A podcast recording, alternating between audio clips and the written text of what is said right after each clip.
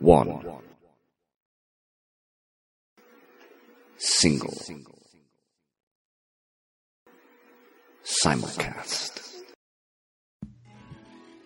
Single simulcast episode 234. Uh, Fat Man, Shanta, me.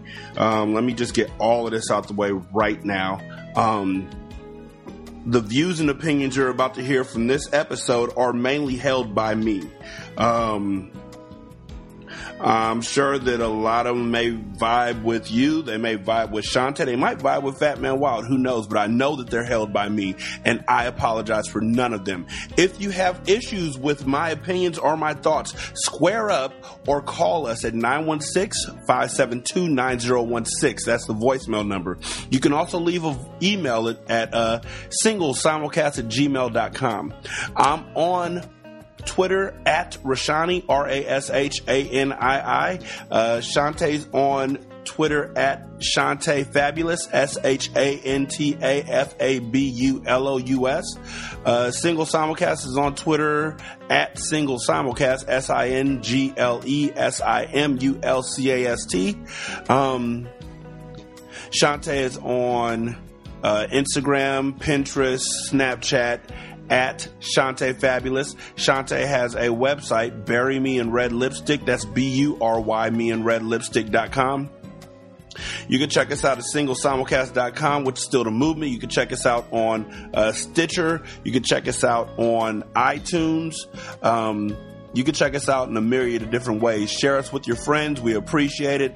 Uh, converse with us in the Facebook uh, group, uh, the Single Simulcast page, the Single Simulcast podcast friends page. Hit us up. Um, let us know what you think. With that said,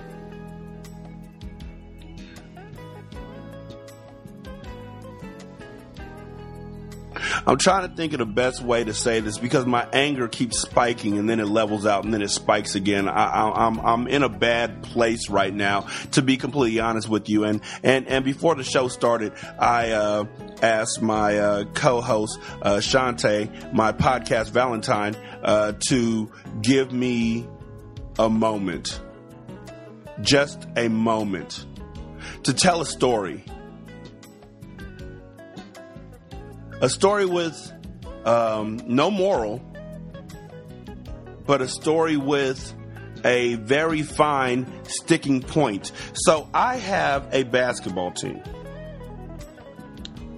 Uh, my basketball team is a seventh grade boys basketball team. Um, I am the head coach. I've been there since the inception, which means that I put the team together. I went to the tryouts. I chose who was going to be on the team.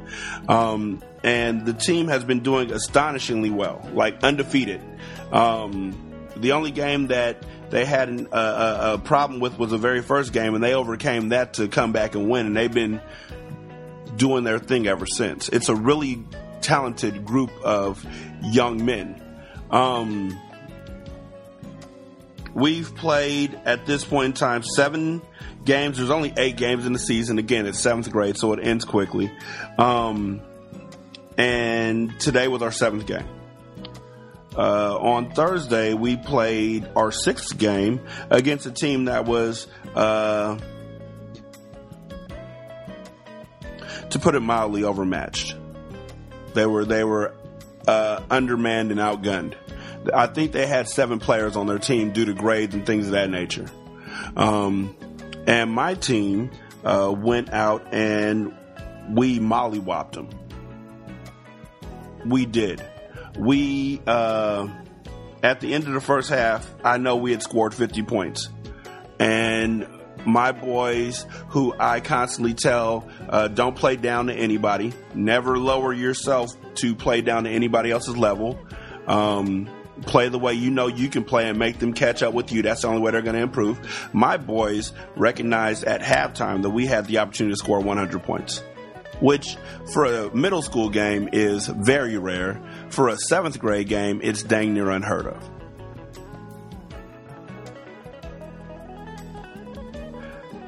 I recognized it too. So, uh, with 10 minutes left in the first half, I took all of my starters out of the game and put in my second string players. And that was when we were up by 20. My second string players continued to play excellently, and we were at, as I said at halftime, we were the score was fifty to whatever they had. Um, in the second half, because it's two halves, 20 minute running clocks. In the second half, I put my starters back in for the first five minutes because they were clamoring to get back out there. They had sat down for a good 10 minutes, you know, for seventh graders who love ball. That's, that's, that's death. And so they were clamoring to get back in, so I put them back in. They went out there and played for maybe six minutes, maybe and the score, I think when I took them out, the score was 65 to whatever the other team had. At this point in time, we had stopped pressing. Uh, we were running a 1 3 1. Um, and I took them out and I put my third string back into my second string. Um, and they continued to score. My, my, my team, there, the other team didn't. Like I said, the haves and have nots. Um, and long story short, my team scored 100 points, which it was a home game. They were in front of their peers. The second and third string were out there playing out of their minds. Great. Um, I got caught up. I was like, I really want them to experience this because if they never uh, have another big achievement in sports in their life, they could say, well, when I was this age, I did this. I scored 100 points. Who else could say that they did that? So the starters who have been sitting on the bench since it had been a while since they had gone into the game. Had been begging to go back into the game at 10 minutes. With 10 minutes left in the second half, they wanted to go back in. And I was like, nah, um, just cheer for your team. You know, enjoy this. They're going to go ahead and ride it out. And they kept asking, nah, go ahead, cheer for your team. Let them ride it out. What about six minutes, coach? No. What about five minutes? No. Can we go in at four minutes? No, but you can go in at three minutes. Can we go on at 3:30? No. And at this point in time, me and the team are bantering back and forth. You know, these are good kids, so I'm laughing with them and everything. I'm like, no, but you can go in at three. At three minutes, the score is 91 to whatever the other team had. At three minutes. Anybody who knows sports knows that you can score nine points in three minutes with your eyes closed. Maybe not with your eyes closed, but it, it's going to get done. So I put the starters back in because I want them to feel like they had a piece they they had a stake in this game, this momentous occasion. They went out, they scored 100 points. Uh, game was over. We ended up winning 102 24. It was bad. Um, I take no joy in the fact that uh, we beat a team by 76 points. I don't. I take joy in the fact that my boy scored 100 points. The other team score didn't matter to me in the least. Uh, if they had scored 99, we still scored 100 points. Um, talk to my team. Uh, the their again, it was a home game, so uh, their peers, their their peers in their classes were they flooded the court. The kids who were sitting watching the game, the kids in the in the crowd, flooded the court like we had just won the NBA championship. It was it was amazing actually their enthusiasm. Um, and I took my boys and I was like, no matter what people say to you, keep a level head, stay humble, and remember, we now will have a target on our back going forward because I think this is the first time this has happened in this league ever. I leave out of there. I took a picture with the uh, with the score, so then I could send it to the athletic director, so they knew what the score was. Athletic director sends me back a message saying we need to talk. I talked to the athletic director. The athletic director is like, "Did you uh, run up the score intentionally?" And I was like, "No, I, I put the second and third string in. Uh, they did most of the damage. I put the first stringers back in with three minutes left, just so that they could have a piece." And she was like, okay, I'll talk to you later.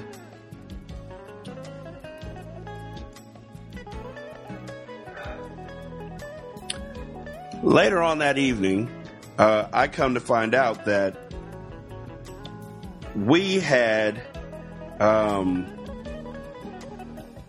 they had rather, a problem. I got an email from, uh,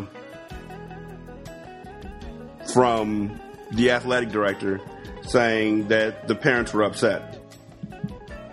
And I'm thinking that she means the parents from the school that we beat.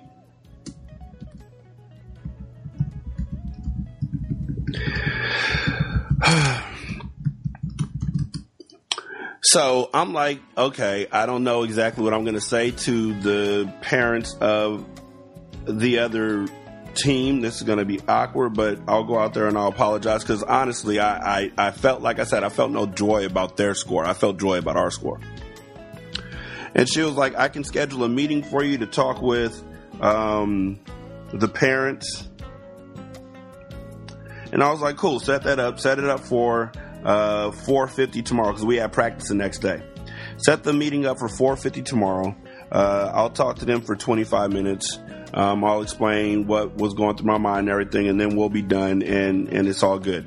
I'm still thinking that my kids should be proud of themselves for the, the feat that they accomplished, um, and also uh, for the great defense that they played. Imagine my surprise when I find out that it isn't the other team's parents that are upset. It's my own team's parents. Now, to go into a bit further uh, information about this school, it is a school that is out in the boonies. Uh, I have to drive an extra 20 minutes to get to this school from where I live at. Um, it's a rural area, like Farmville. Um, right now, the flooding that's going on, it's affecting a lot of the students out there. Let's put it like that. Um, and on this team, I have two black kids. Uh, one is the, I believe, number four ranked seventh grader in the United States. Um, and then the rest are Asian, Hispanic, and white. The black families didn't come to this meeting. The white families came to this meeting. And the white families proceeded to hold court about what's wrong with my coaching style and what's wrong with basketball. One parent, because when we were at 98 points, uh, the kid who uh, is our leading scorer, the number four ranked kid in the United States, what do you really expect? Um, drove in for a layup and a kid from the other team shoved him into the wall, causing him to have a bone contusion on his uh, on his thigh, a deep bone bruise. These parents, in the midst of our meeting, these white parents expressed to me that um, they felt like I was trying to show the other team up, that I had no class uh, and that if their kid, if if if a kid had asked them if they could go back in the game, they would have told them to sh- sit down and shut the hell up because the coach should be a leader. Um, that the starter should have never went back in. And then they said that if they were the kid on the other team who was getting beat and a kid, if the kid tried to showboat in front of them by making a layup, which he wasn't showboating, he was going for a layup. But if the kid tried to showboat in, showboat in front of them to make a layup to get it to 100 points, he wouldn't have gotten up. They would have shown him his place. Let me say that again. These white men, white adult men, talking about a young black child, 12 years old, maybe, telling me about how they would put him in his place and show him that he's not as good as he thinks he is. Then they proceeded to say that the issue really wasn't that we scored 100 points. The issue was that we put that I put the starters back in. But wait, it wasn't that I put the starters back in because if I have mixed it up a little bit, so then some of the starters and some of the bench warmers have gone back in, that would have been fine. But wait, why did he have to go back in? They've been to practices and they've seen that there's 12 men on the team who don't get playing time, who work much harder than him in practice. Not true. Why did he have to go back in? Why don't I give everybody equal playing time? And I'm sitting there listening to this. I'm sitting there after reading a uh, post that one of the uh, AAU teams, one of the local AAU teams in the area, put on uh, Instagram saying that if um, that I should be fired for letting a team score 100 points, but wait, no, for putting the starters back in to score 100 points. Also, uh, the parents had an issue with the fact that I was eating on the sideline because that was me showing up the other team.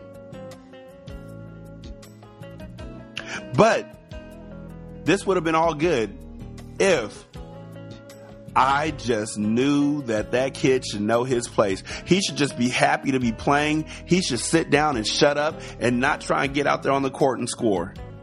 And I should know better than to put him back on the court.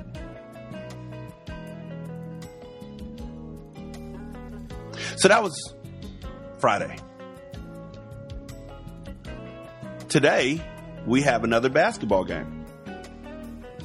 And today, we go out and we win again. In today's game, none of the starters went in. Because, like I said, the uh, young man who's the leading scorer, he's injured with a deep bone uh, bruise with a contusion on his leg two days before the championship or three days before the championship. He's injured because this kid shoved him. According to these white fathers, he didn't get shoved hard enough. They would have put him out. I'm coaching this team with absolutely no joy because I'm sitting here like every time I look at their kids, I see their parents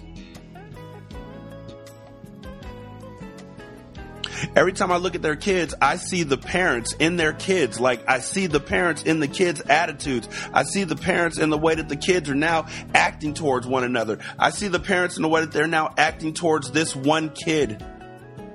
Now, to be fair, to be absolutely upfront, this one kid, he's part of the 1%.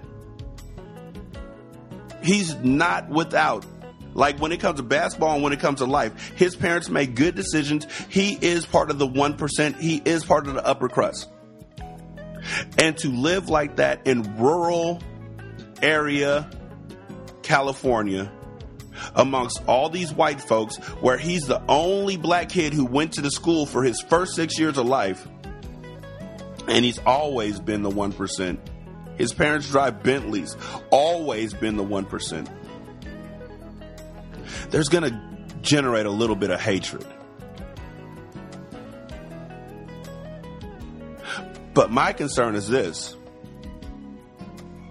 these white folks really, truly believed that I was out of line for letting this kid play the game that he is absolutely spectacular at. For three minutes, they wanted to see me gone. There's posts on Instagram talking about me and why I should be gone. One of the parents just posted up a, uh, a, a, a, status about his son playing in the game today, and another person who I didn't even know posted up something saying, hopefully they play more responsibly this time around. Like it's drunk driving.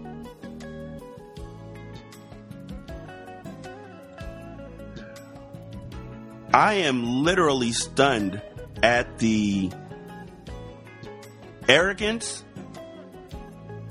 the false indignant, the attitude that these white folks have about this game, about this kid, about this school, and about me.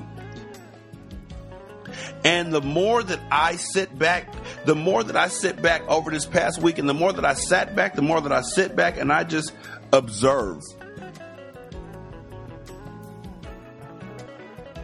I've noticed that white folks have to have their hands in everything. They have to be a part of everything. They need to have a voice in everything. They just can't be. They can't just sit back and let something happen. If you're making a cake, they got to put their finger in it and taste the batter. They can't just let something stay. They can't let it alone. The black parents from both of the kids didn't come to the meeting. The um, Arabic parents didn't come. Hindu parents didn't come. Asian parents didn't come. White parents came out in droves.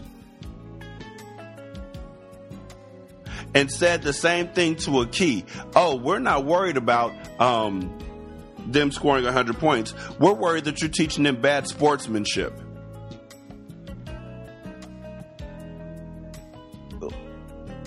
Wait, off of one game, you're worried that I'm teaching them bad sportsmanship. Yeah, because you ran up the score and you were eating in front of them. Okay. I'm frustrated right now.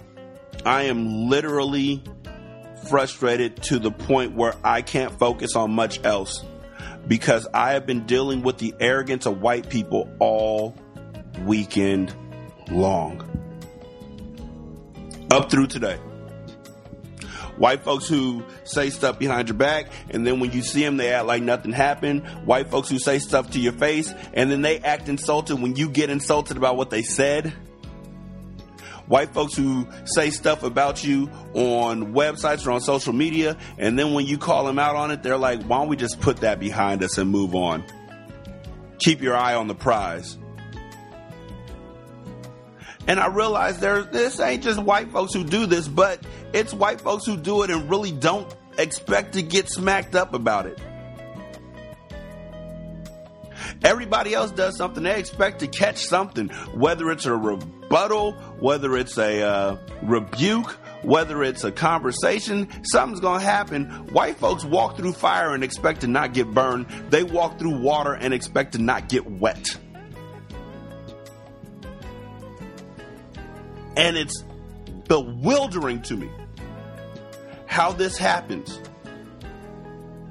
If this was my team, I would have done this, this, and this. What would you have done? How would you have shown this kid his place? And let's just point out the fact that white men keep saying they'd show a 12 year old black boy his place.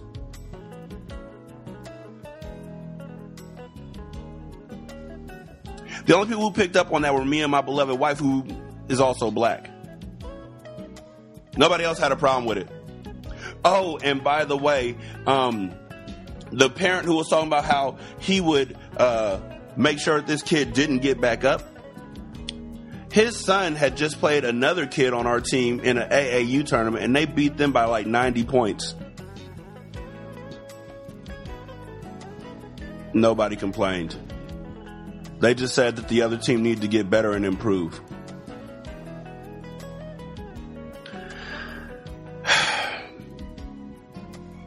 I'm just I'm I'm I'm not sad. I'm not. I am literally annoyed beyond levels. Beyond levels that I can really speak on. I love basketball. And I love working with kids. But I don't love working with people who expect to be spoon fed stuff, and when things don't go their way, all of a sudden it's a huge issue.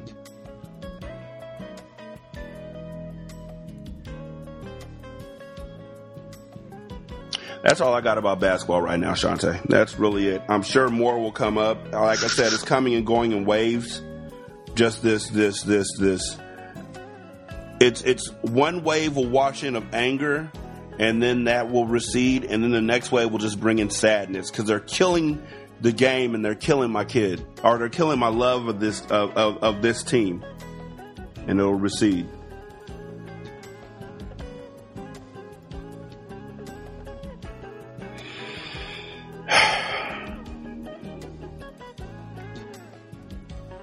I've never had a basketball team this talented before, ever from one through at least 10 ever. For example, today, like I said, my starters played maybe eight minutes,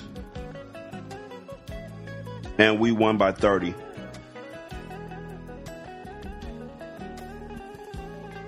I don't know. I'm literally, uh, I'm literally bummed out.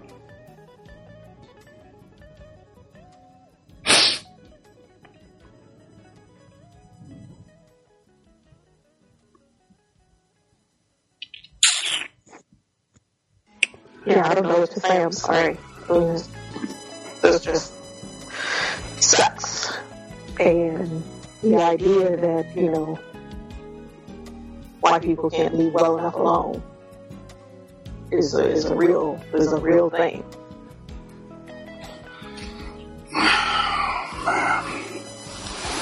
Yeah. Yeah, I think that's the best way to put it. Nothing is tamper proof when it comes to white folks. They will literally tamper in. I I mean, I know you saw that picture. I know you saw that picture of uh of uh Khloe Kardashian. And some magazine declared her the melanin queen. Oh God! Wait, but what's wait? What? I saw it. I just didn't know who said it. You, you know what I mean? Mm-hmm. Like it was a white magazine, like it was a white publication that said it. Because part of me thought like it was Baller Alert or something. I don't know. Or Hollywood you're put Unlocked. Hollywood. Oh, oh. Hot or not, the melanin queen, Khloe Kardashian. And see, that's that kind of stuff. Like if I had seen that then and knew, because I was I was putting it on, I was actually putting it on black people to do something like that. But if I had seen that, that's like we're at a point now, we've been at a point now with white publications that they are antagonizing black people on the internet. Like I, they are really like going for it, where they they post these things. You know, they they post something, and then when like you know, if, like especially if, if it hits on Twitter, they post something, it hits on Twitter, they come back around. Oh, oh, well, we're sorry, or we didn't uh, we didn't know, we didn't understand this, whatever. But they keep titling things and writing these articles, you know, basically like, you know, it's clickbait, but worse. You know, because there's clickbait where it's like you, you kind of mislabel, like, you know, you mistitle something to make people click on it. They click on it and then they find out, like, oh, oh whatever, you know, kind of thing. Where this is like another level when they're, because nobody would call Khloe Kardashian a melanin queen. I mean, the whole idea of the thing with melanin is attributed to black people. To people with, I mean, it's really, it's attributed to black people. It's not even attributed to people who are, uh, People of color as a whole. It's, it's right. Yeah, people of color who are dark skinned. It's not even that. It is black people. That is how some black people reference themselves. So for someone to put that on Khloe Kardashian, it's you get clickbait because it's like, well, what do you mean, melanin queen? But then you also get the clicks. You get rage clicks. Is what it, that's what it is. You get rage clicks from people who are just like, how dare you, you know, call her this? You know, and that people already don't like that family anyway. You know, for various reasons. You know, but then you play into this whole mm, excuse me, you, the the people, the the journalists or whoever it is, play into the whole uh, white woman trying to be, uh, you know, appropriating blackness or whatever, and that always pisses you know that that, that pisses people off, and rightfully so. You know, or or not even that she's no, she is appropriate. She's they're, they're, they appropriate, but more like people project that onto them. you know, it's like, oh, here's, you know, whichever one has on cornrows, and they act like cornrows is like they invented the shit. Mm-hmm. Oh, they got a big ass. Oh my God, look at their curves. It's like it's like as if no one's ever had a big ass before in their life, kind of, you know, that kind of thing. So, yeah, I just, I, I, I don't know. I don't know. I mean, I do know. I just can't. We're not allowed to have anything. no, Not even joy. Not allowed to have anything at all. Definitely not that. Definitely not that. Because you see that with, like, you know, like here's here's the Grammys that just ended. The Gra- you know the Grammys came on on Sunday, and you know, uh, Beyonce uh, got essentially shafted Mm-hmm. for album of the year and other things, along with uh, Rihanna not getting nominated at all, Mm-hmm. You know, for Anti. And, you know, I think Beyonce only, Beyonce won in like an urban category. Someone posted some type of, uh, something. I have no idea how accurate it is, but it was basically the the academy or whoever it is who does the Grammys had like a discussion about whether or not Beyonce cheated as far as making lemonade the way she made it by making daddy lessons which was um, a country song and for her to make uh, don't Hurt Yourself, which was a rock song. She did that song with Jack White. You know, for her to have kind of went across different genres with her, with this latest album, was she like padding the nominations? It was like ensuring that she would be nominated for in multiple categories and here she is, she made something that was really, really dope, and she's punished for it. You know, punished for skill. You know, it's like how do you cheat by being a good artist? Which feels like it goes into what you were talking about. It's like how are they bad for playing well? Why is that a problem? They played well, but it's a you know it, it reflects poorly on you as a coach that they played well, that they scored points when that's the point. You know the point. You know like with Beyonce, the point is to make music. The point is to to showcase your artistry. You know, and she did. Those kids got out there. They played basketball. They played well.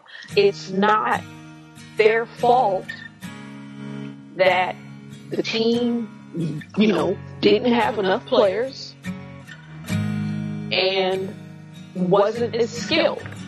Well, check this. You know what? You know what? If, if we do this, we're going to be here all day. Fat Man, spin the beat, single simulcast. We'll be back. And you bring me to my knees again. All the times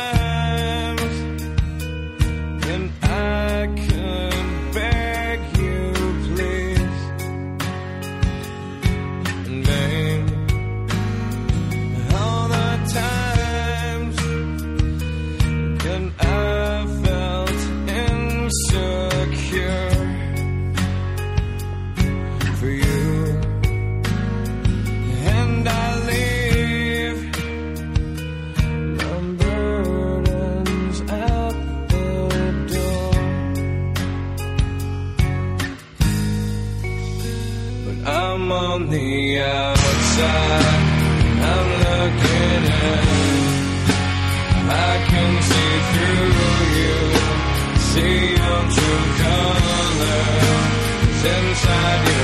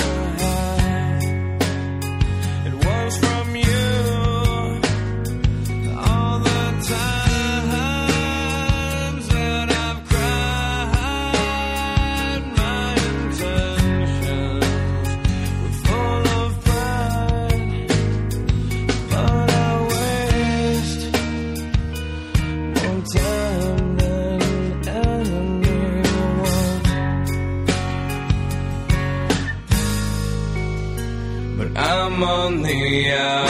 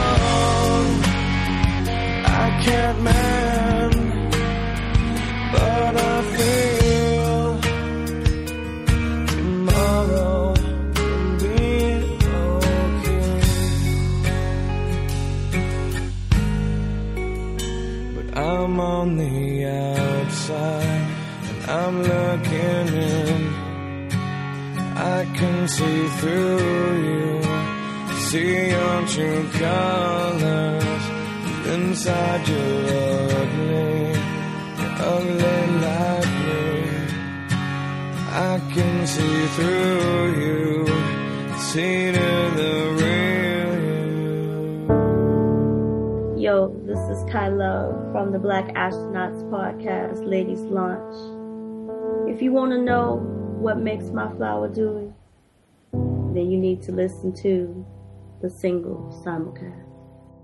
Oh my god, I miss you, babe. Between these sheets, this love we made. I still taste your lips each breath I take. Oh, I can't fill this empty space. Oh, OMG, it's real, it's you and I. Without you, I would rather die. I am not myself, it's hell on high. Drowning in this well of love on fire. Ooh, I know that I'm better off alone and lonely. I broke your heart and disappeared the fear of being yours only. I know that I'm selfish. I know that I'm selfish all alone But this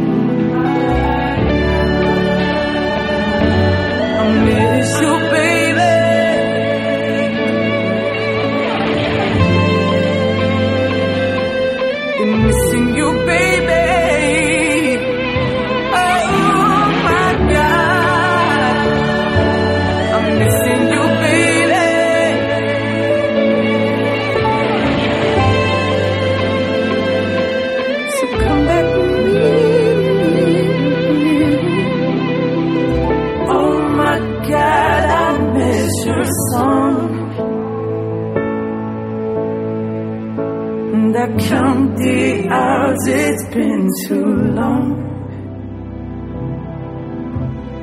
Please don't tell me that this love is gone. Oh, please just let me right now. And come back to you.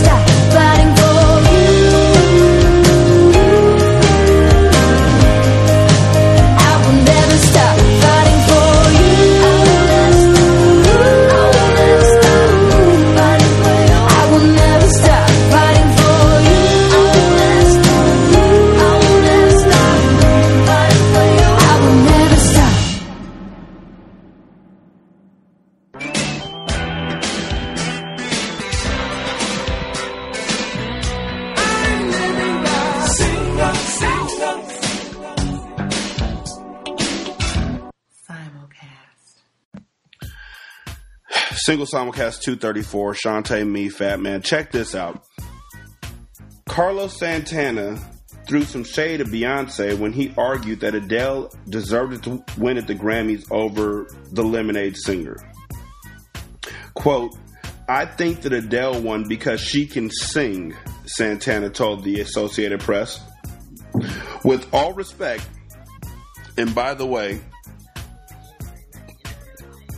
uh, uh, big forget you to everybody who says with all respect right before you disrespect somebody. We see you. You're not cute. You're not witty. You're not making a pithy quote. Apologizing before you do something is still a dick move. If I apologize before I knock you out, you still got knocked out.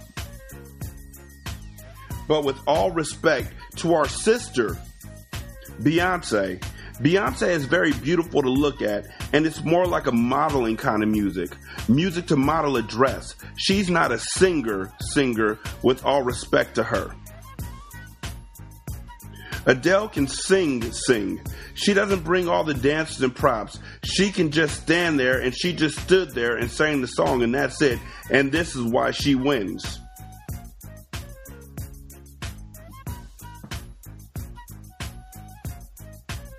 This is what they think of people. This is what they think of her. This they will give any justification possible as to why somebody got snubbed except for racism. Somebody posted up a, a, a, a, picture or a quote or something on Facebook today that made me cackle with glee. White folks will claim ownership of everything, inventions. They will say that they invented everything except racism. Mm-hmm. I have no issues with Carlos Santana. I love his music. But he knows he's out of pocket for this one. He knows it. There's no way that you can say this sort of stuff, how this can fall out your face without your own mind being like, warning, warning, we're out of pocket. This ain't true. Back it up. So, so to recap, Adele's a real singer because she stands there and sings. Beyonce's not a real singer because during performances, she comes out and performs. Oh, and she's beautiful.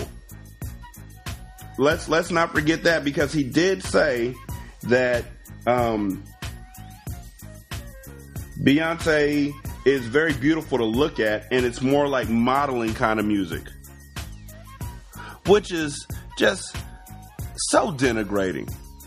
Mm-hmm. Not just to Beyonce either. That's not just shade on Beyonce. It's a lot of shade on Beyonce, but it's also shade on Adele. Yes. Yes. As if Adele isn't attractive, isn't pretty, that nobody's He's even literally thinking saying about that ha- looking at her. he's literally saying that with Adele, you close your eyes and focus on music. Because she's not much to look at. This is outrageous. This is horrifying. He called Beyonce's music music to model a dress. Which to me honestly means that when Beyonce did Formation, when Beyonce did anything off Lemonade, when Beyonce does any music, Carlos Santana doesn't hear a word she says because he thinks that she's rocking a dress.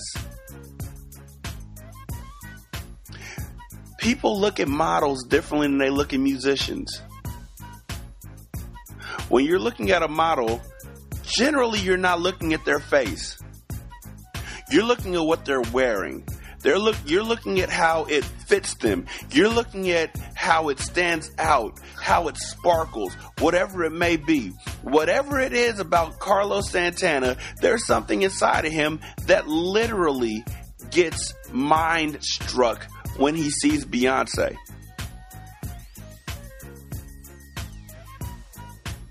Her performances are too good. She doesn't bring Adele doesn't bring all the dancers and all the props. What does that mean?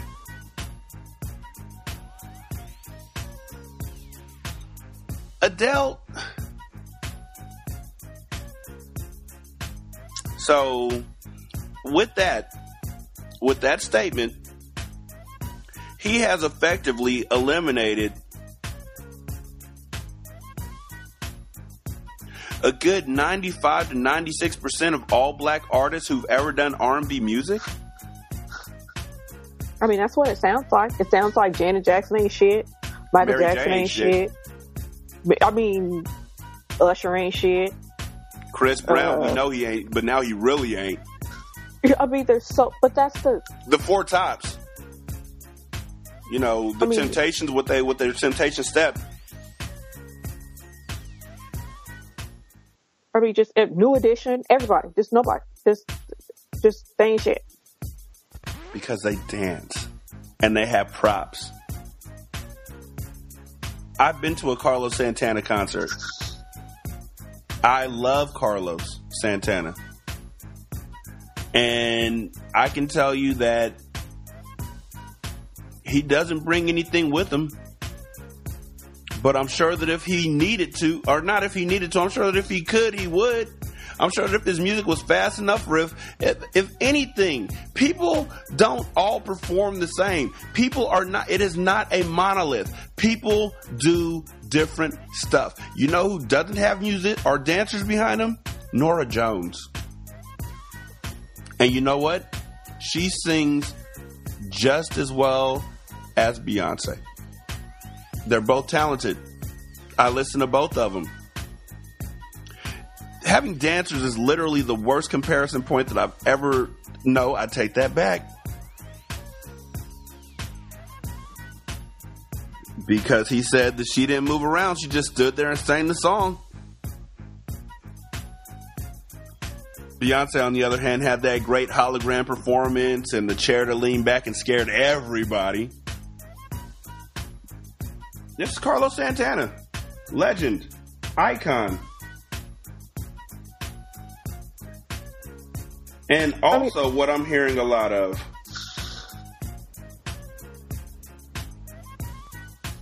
I'm, I'm, I'm, I'm also, well, le- hold on, hold on, hold on. Of course, Carlos Santana walked back his comments Monday afternoon, saying, My intent was to congratulate Adele on her amazing night at the Grammys. My comment about Beyonce was regretfully taken out of context, he wrote on Facebook. Let me read his out of context comment again as he congratulates Adele. I think that Adele won because she can sing. With all respect to our sister Beyonce, Beyonce is very beautiful to look at, and it's more like modeling kind of music. Music to model a dress. She's not a singer singer with all respect to her. Adele can sing, sing. She doesn't bring all the dancers and props. She can just stand there and she just stood there and sang the song and that's it. And this is why she wins. How is that not? How is that taken out of context? You spend more time in that quote putting down Beyonce then you even mention Adele. And when you mention Adele, you put her down too. Yeah, it's not out of context. There's nothing out of context saying that someone who, if you wa if you see what she's doing, you know that it takes work to execute it as well as she's executed her performances. You know she's putting in work. So to basically just be like, eh, it's not that good. It's modeling music. Like, and it's and to me what it makes what it makes when he's saying it's modeling music it's music for to you know to model a dress it's somehow saying that i don't know maybe her music is for fashion which that's stupid because people who do you know who do when they choose music for runway shows they just choose music Mm-hmm. it's not like, oh, let me choose the fashiony music. Let me not choose this. And let, I mean, they choose, they probably choose something upbeat. So they'll choose rap or they'll choose rock, you know, or they'll choose something else. I'm sure at some point somebody has probably played David Bowie at a fashion show. Oh yeah. Is he fucking modeling music? You know, if this, if the problem is, is that they see that they don't know how to just compliment someone without dissing a black woman. Because I think it's fine if you don't like Beyonce's music or you think Adele's music was better. You know, like you just, like it moves you more. Like I can understand that. You aren't moved by what, you know, what Lemonade was. It's fine. Or you're not moved by her music. That's fine. You can identify more with Adele. It's when they start turning it into, well, Adele is better. Like Adele, like Beyonce can't sing. Never mind that she like sang Ave Maria, I think, for um, Barack Obama. And she can do gospel music and she can do rock music. And she, I mean, you can pick all these different genres of, of, of music that she's done and she's done well. You know, it's, it's just baffling that they can't, you know, that they, and they really just, they, white people, they, uh, non-black people of color, whatever, and, and black people too, who just can't, who just can't say, I am not moved by Beyonce's music, which is fine because there's lots of us who, you know, it's like We're not a monolith. like less, we're not a mo- and it's like it's like last week when we were talking about um Nas with Jeremy. There's lots of people who really, really, really love Nas, love everything about him, hmm but everybody isn't moved by him. Some people like Jay Z more. Some people like Wu Tang Clan more. You got kids now who aren't moved by the stuff that we grew up with in the 80s and the 90s. They like, um, they like Yachty. They like, uh, they like Desiigner. They like Chance. They like all these other people. And that doesn't make what they don't like bad. It just means that they're not moved by what we used to listen to when we were 18, 19, 16, whatever years old. It's just, you know, this is what they like. And that's fine. And it's fine if somebody likes Adele. The problem with what all this shit is swirling around now is that you got Carlos Santana somehow saying that Beyonce lost on some kind of uh not a technicality, but some kind of technical thing. You know, some kind of thing that, you know, you know, Adele can sing and Beyonce can't. When you got this other thing going on where the fucking people who were voting were just like, nah, we don't want to give her a fucking award. Look what she did. She tried to game the system. You know, so it wasn't even about who was better. It was more like trying to keep her from getting something because they didn't think she deserved it. You know, it's not even about whether or not she can sing. It's just like, oh no, we don't want her to have this award. She did a country song and a rock song. She was trying to, you know, Corner the market. yeah, trying to corner the market on awards when it's just like, well, because to me, it's just like, well, okay, fine. She makes a whole bunch of stuff. You know, she makes enough songs to, uh, enough types of songs to maybe get her nominated. But then it's like, okay, so what? Just because she's nominated, excuse me, doesn't mean that you have to pick her songs. I mean, were the songs better than the other songs or were they not? Because then if they were, then you're supposed to pick. You're supposed to pick what you think is better instead of turning it into, well, no, Beyonce can't, you know, Beyonce can't corner the market on these awards. Like they, like they were just, you know, like their hands were tied. Like they had to just give it to fucking Beyonce. Like I mean, maybe I mean I don't know. I thought Lemonade was great. I thought Lemonade was great. I thought the visuals that she put into it was great. I think all the different, uh, you know, all the different performances that I've caught, you know, with the title performances, and I think the the Made in America concert. I think that she had been, you know, there's been all these different concerts that she's been in, you know, these different performances, and they're dope. They're dope. She's dope. You know, regardless of whether or not you like her music or are moved by her music, you know that when she gets on stage, she's working. You know, it's not any bullshit. And you know she runs a tight ship. And I think that's something else too. I don't think people can deal with the fact that she is a powerful person. Mm-hmm. And not just powerful in the sense that she can make things get done, but powerful in the sense that she runs shit. She is making like conscious choices that she's not worried about what some of these other motherfuckers think, that she's just doing things the way she wants to do shit.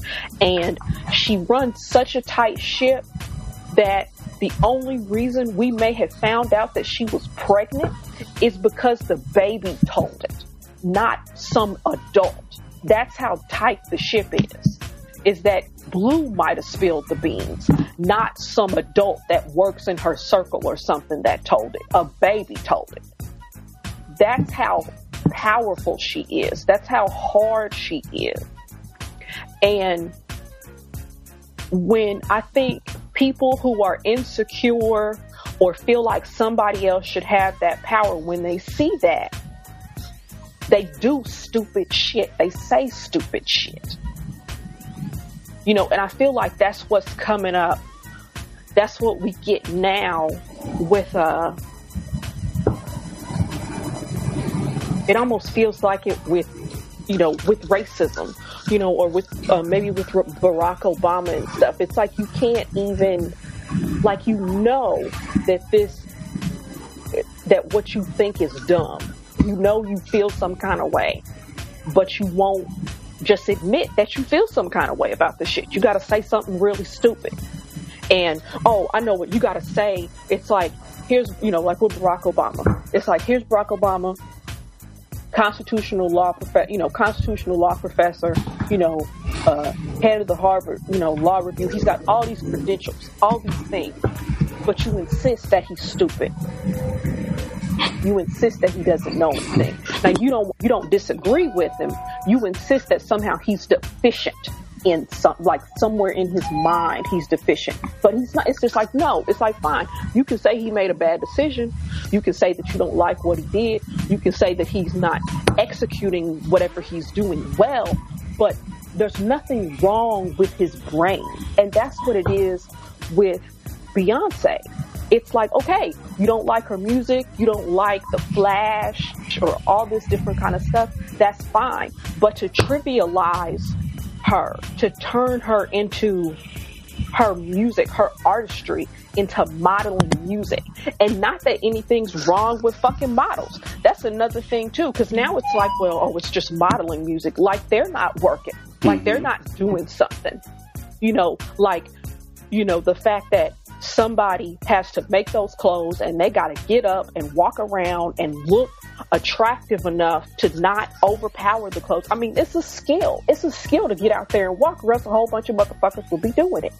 Exactly. You know, so it's it's that. It's just this inability to accept that that somebody is dope. That Beyonce is dope even if you don't like her, even if you don't want to listen to her music. It's like it's like it's like somebody um it's like somebody looking at LeBron and somehow saying that he's not a good basketball player. You can say you don't like him. You can say you don't like the way he plays the game. You can say you don't like his attitude. You can say all kinds of different things. You can never say that he's not a good basketball player. You can never say Kobe's not a good basketball player. It's just there's all these people who people don't like. But bitch, you need to say you know that that person can play. You know that that person, it's like Tom, motherfucking Tom Brady. Fuck Tom Brady, but he's still one of the key. I mean, he's the coldest quarterback in the league. He's fucking Tom Brady. I don't even fuck, fuck that dude. The only time I want to see him is on my fantasy team. But it's just, it's just the, there's people who you can dislike, but you have to be real about what they do, or else you sound like a jackass. And that's the problem. You got these people sounding like jackasses. Well, um, speaking of Tom Brady and, and Jackass, I swear, I swear. Uh, as more and more members of the New England Patriots announced that they will not visit the White House to uh, celebrate their recent Super Bowl 51 victory, Tom Brady on Tuesday suggested that it's worth putting politics aside and embracing the experience. Quote, it really is a great experience, Brady told Pro Football Talk. Putting politics aside, it never was a political thing. At least it never was to me. It was something that was a privilege to do. It meant you won a championship and you got to experience something cool with your team, with your teammates. Everyone has their own choice. I'm just gonna clip that off right there and remind everybody that uh, Tom Brady didn't go to the White House when President Obama was in office. And he won a championship. Instead, he um, said he had a scheduling conflict uh, and that he needed to spend time with his family, and then was later on seen in the Apple store buying a phone or buying a watch. But now that Darth Wig is in office, everybody should put aside their issues with each other and just go to the White House and and and celebrate with your teammates. Because again, white folks have this dizzying ability to just flip the script. Even when they've done something, they can still just smile through it like, I don't know what you're talking about. I don't know that person. It's like Mariah Carey shaking her head talking about Jennifer Lopez. I don't know her. like, you know, you know them. You know, you haven't been to the White House every time. Explain why you haven't been there. You know what? Tom Brady is an awful person who plays really good football. He knew what he was doing when he put that Make America Great Again hat up. He knew what he was doing when uh, he endorsed them uh, without speaking. He knew what he was doing when Trump won and he just smiled and pointed at the hat over and over again. He knows what he's doing. He's not dumb. He's doing this on purpose. See him for what he is. He's not a friend of the people. He's he's let's put it like this. He doesn't think that your life matters. So, yeah, forget Tom Brady too.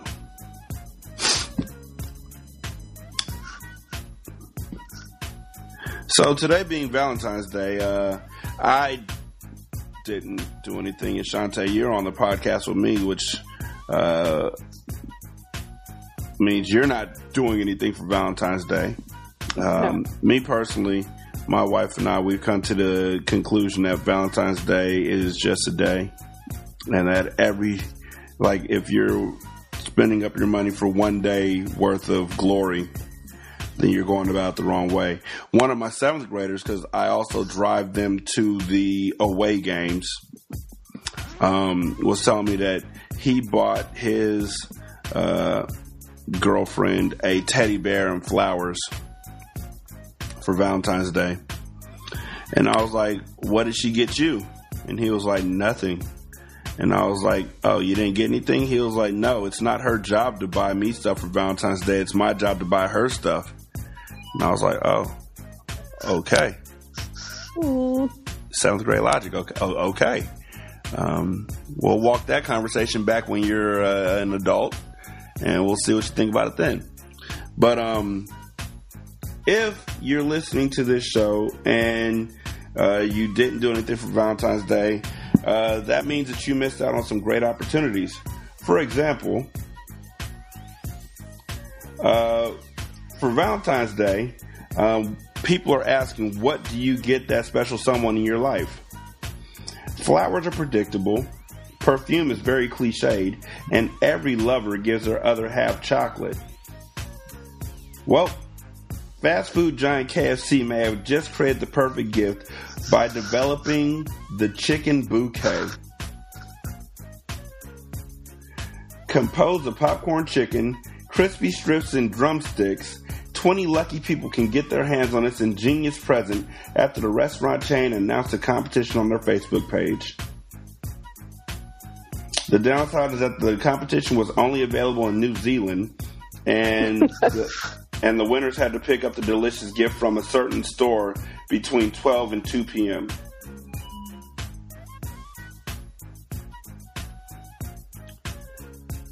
So it's a bouquet, like a flower, but instead of flowers being in it, it's chicken. Which I think is dope if you like KFC, if that's your thing. Popcorn chicken, crispy strips, and drumsticks. I think that should go worldwide.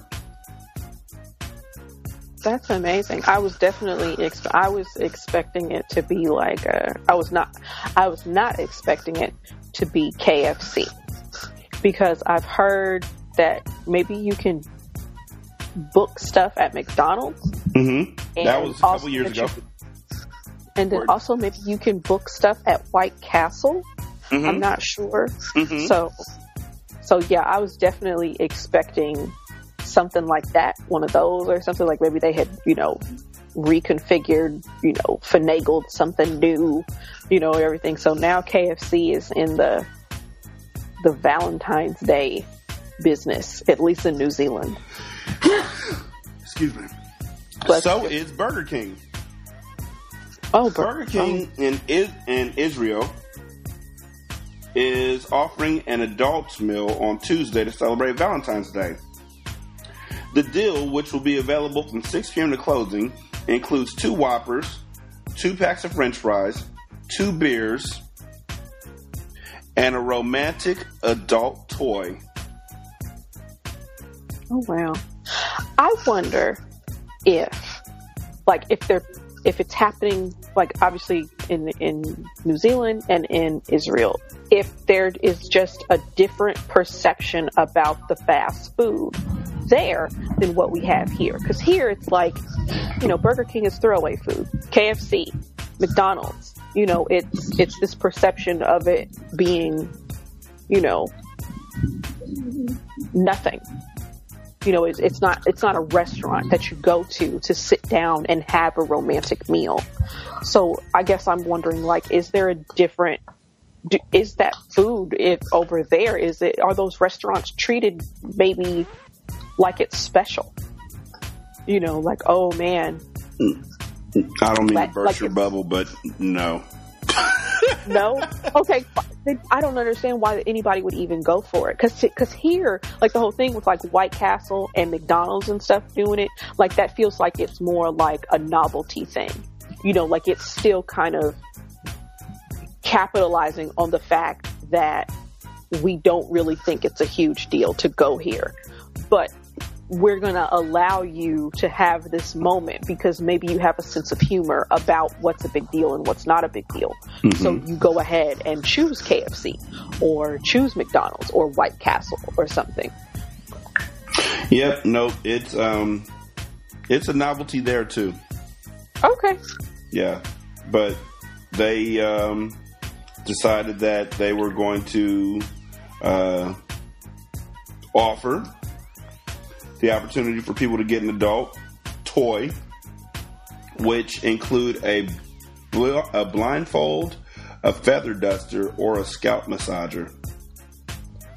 And they made a YouTube video that says "Kids meals, that's for kids." Burger King presents the adult meal with an adult toy inside. Have fun. I guess turn up. I don't know if you, I don't know if you're gonna want to turn up with your adult toy after having some Burger King, but maybe their Burger King is better than America's Burger King. Yeah, it probably doesn't cause diarrhea. Fat Man Wild spin the beats. This single simulcast. I just down to Philly, bought a pound with me. Fast floating around Philly, trying to find limb.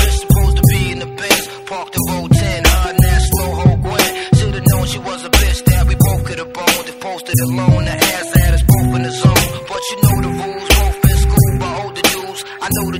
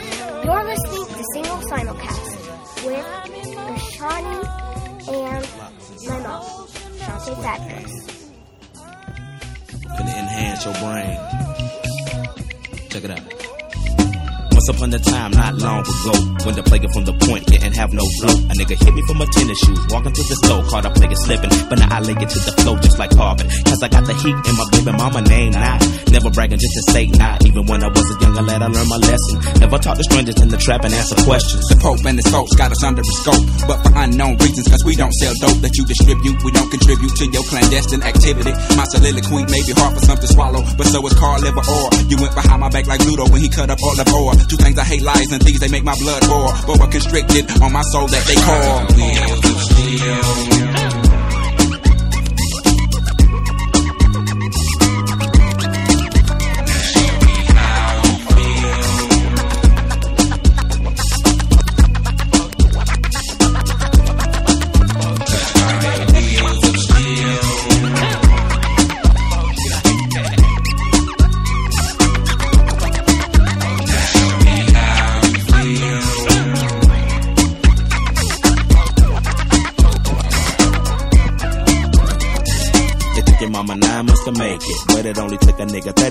30 take it. Cut that crow clean up, I did, but I did so now safely. Don't want no aid, no claps or no rage. Yeah, we take no shit like arms stopped up commodes. Gotta collect call, they done locked up my votes. Low blow, hit me in the left ventral cold. We won't be able to ride out to 2004. But not for long, cause we got a better sack. Third, trying to take your other people for your rims, hit the curb for you swerving, bust your forehead. Go ahead, go ahead, more head for me while you ride to the uh, beat. Drama, like tears, like for fears. You know, shout, shout, let it all out just for my peers and pupils who feel like it's time to unwind, like December 31st, um, 1999.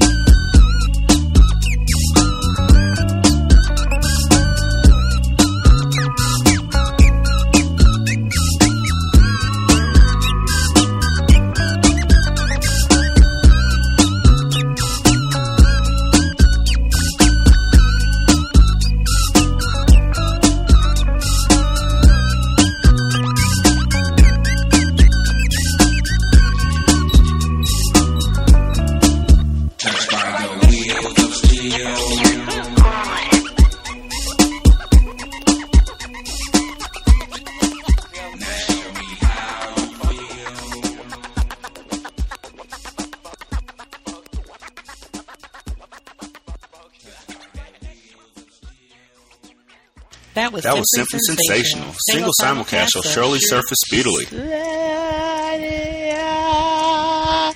Bitches.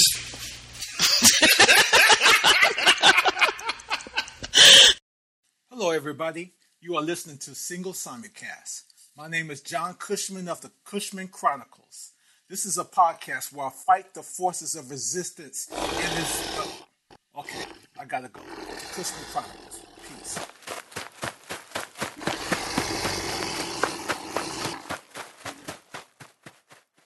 Hi, this is Gabby, and when I'm not leaving 47 voicemails, I like to relax and listen to my favorite podcast, The Dream Team. Um, didn't Alec Baldwin get in a lot of trouble just by tweeting the name of the? He tweeted the name of like he was not. It was no commentary. He was just saying. No, he was just saying the song was good. He was like, I like Yeah. niggas in Paris. Right, and he was just saying the name of the song, and he got torched for that. That's what I'm saying. Like that, Bill that's O'Reilly came. Bill O'Reilly came right behind him and said, "And I like the song "Niggers in Captivity." Bill O'Reilly likes the song "Niggas in Africa," as in y'all go back. He's been trying to get niggas to Africa to happen for years. White folks have a secret handshake. Like, okay, we slap hands and you slide it, and you hold a piece of cheese to your mouth. But let's be real. Oh wow. But let's be real though. Like the niggas in Africa is gonna be like a white um, um a barbershop quartet. Doo doo doo doo I ball so hard these niggers can't see me. Wow. I ball so hard these niggers wanna be me.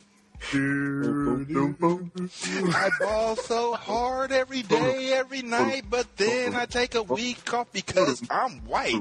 I ball so hard these niggers can't see me. I can't. I can't. The Dream Team is here. I'm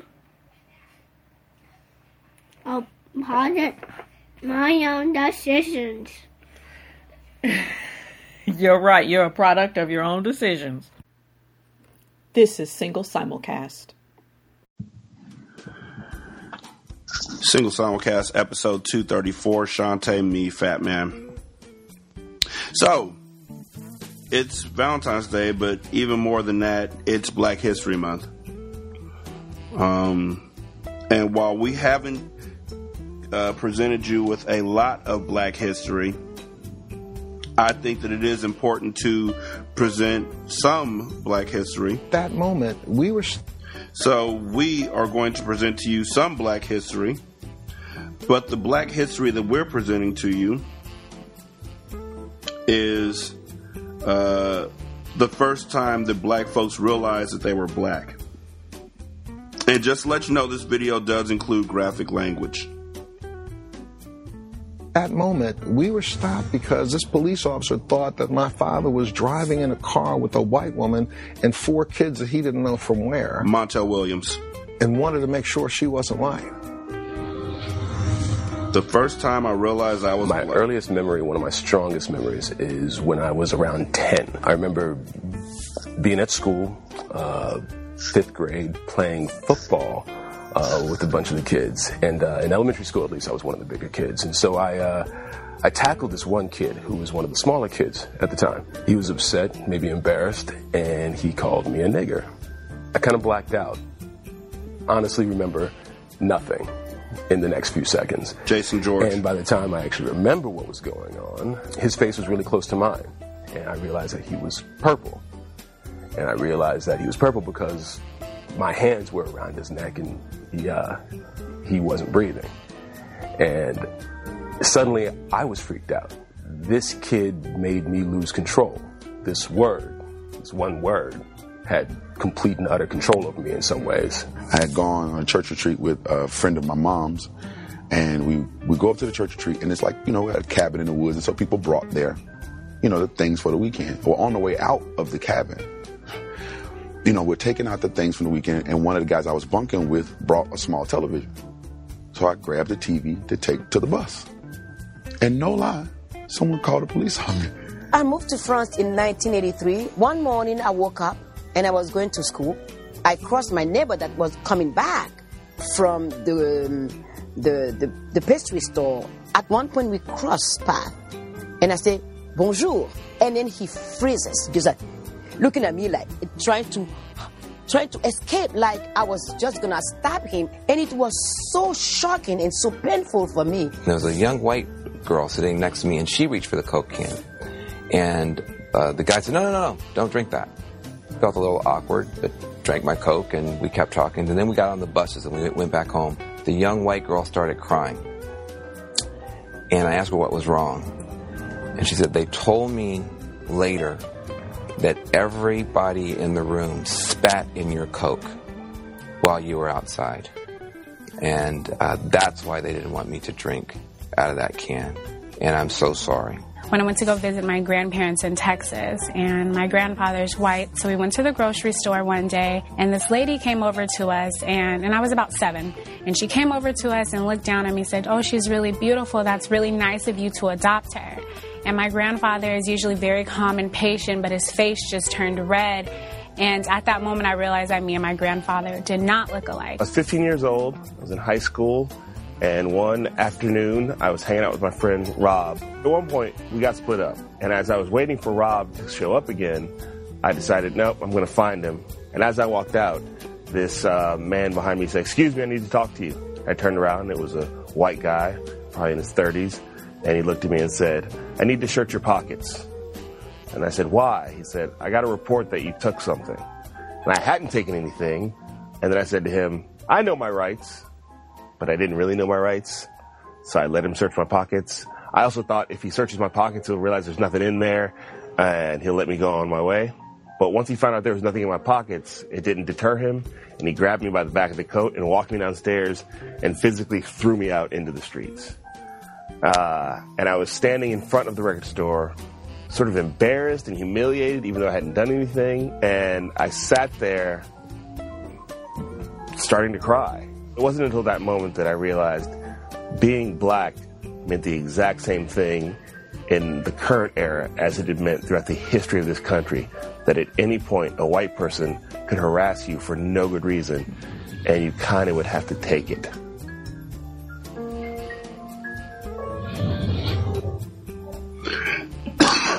Shanta, when did you first realize you were black? Okay, so I was listening to these people, and honestly, I feel like I always knew. I don't have a kind of story where I wasn't, you know, where I was kind of thinking like, oh man, we're all the same, and then finding out that we weren't. And I and I say that because uh, I don't know what I don't know if I was in kindergarten or I don't know if I was in first grade or something. But my dad gave me the you're gonna have to be twice as good speech that I think a lot of black people get. Mhm. And I don't think my dad and I don't even real I don't even think my dad told me like specifically it's because you're a black girl and they're white people but I feel like I just knew.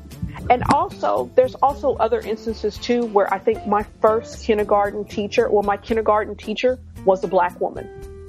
So I had, you know, so I don't think I've ever been, I didn't get into like situations where I was the only, uh, black child in a classroom until maybe as we started to branch out you know like when you get like into like middle school and stuff and some kids end up in some classes and some kids end up in the other classes and stuff i didn't start to become you know i didn't end up have those situations where i was the only black child in a classroom.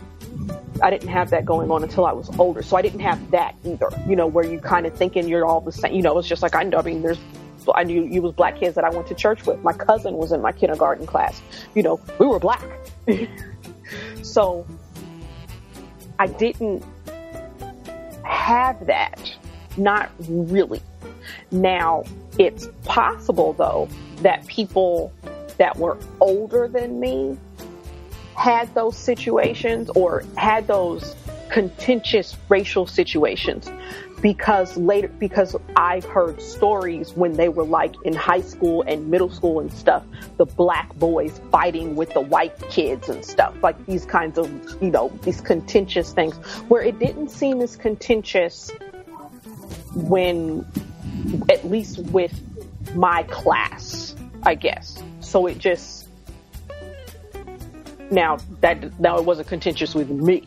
Now that doesn't mean that none of them went through a situation like that or anything, but it was I think it's always been very it I was aware that I was black. I was aware that I lived on the black side of town. They called that side, you know, the east side of my hometown was called Blacktown for some reason. You know, now nobody really it, you know, called it that. You know, or I don't think anybody really called it. I heard people call it that. You know, so it, it was understood I was black. You know, now the the negative projections of that, I guess, didn't come until later, I guess, or you didn't. It, it's it's hard to explain because I feel like there's black people who have these like like the person who was talking about being called a nigger. Nobody's ever called me a nigger to my face. You know, I don't have that story. You know, but I do have situations, and but it seems like I have the situations where I'm older, where you can just tell something is off the way someone is treating you. You know, it's not blatant, but you can just tell something's up and you don't know what the deal is. So you kind of default to it being like, well, is it because I'm black that you're being like this? Is it because I'm black that you didn't greet me or that you're following me around or whatever the fuck? So, but I don't have that. But so, what about you though? When did you know that you were black? I don't know. I mean, my grandma is from Georgia, so I I, I think that um, no, no, no. I take that back. I'm sorry. I apologize profusely for that. Um, my cousins let me know pretty frequently that I was black. And I know that that's not within the realm of what we were discussing, but yeah, black folks can be just as brutal to black folks. Well, not just as brutal, but we try. We put our all into it, that's for doggone sure. And kids can be brutal, period. So add those two things up. And when I was a kid, there were kids who were telling me that um, I had big old black lips and big old black nose and that my name was Lipid and all this kind of horrible stuff. I used to tell my mom, and she was just like, that's just cousins being cousins. But I think growing up amongst so many of us, there was like eight of us, eight cousins that always were together, always. Um, we knew we were black. There weren't too many other folks in our neighborhoods. We knew we were black. We lived in the hood. You know, so um, right across the street from us was a, a, a, project called Danger Island. We we knew who we were, and um, I don't think that I've I don't think that I've ever not that I remember. I remember once this uh, white girl told me in college. It, I made it all the way through college before a white woman decided that I needed to know my place. Um, that I couldn't hug somebody because um, I wasn't worthy. And um, that that struck me as odd because uh, I didn't know what I was supposed to be worthy of. But she was just like, "Don't touch this person. You're not worthy to even." And I, it, it was dra- it was a drama class, so I just figured this this brought being dramatic, and just moved on. I just rolled my eyes and kept it pushing. But by and large, I've always been a bigger kid. I don't think people really have the guts to call me outside of my name, call me a nigger, except for my cousins who really just didn't give a damn because they were all beat down and downtrodden too. So why not try and bring him with us? So I don't know. A question for the uh, audience though: When did you realize you were black, or when did you realize that you weren't like other folks in your area? Uh, 916 572 9016 or singlesimulcast at gmail.com. Yeah, racism. And from racism, we jump straight into homophobia because why not? Gay rights advocates are calling for a boycott of Barilla, the world's leading pasta maker, after its chairman said he would never feature a gay couple in its advertisements. Guido Barilla, whose company has almost half the Italian pasta market and a quarter of that in the U.S., said on an Italian radio broadcast Wednesday, I would never do an advertisement with a homosexual family. If the gays don't like it, they can go and eat another brand. For us, the concept of the sacred family remains one of the sac- fundamental values of the company. He went further, attacking gay parents and adoption. I have no respect for adoption by gay families because this concerns a person who is not able to choose.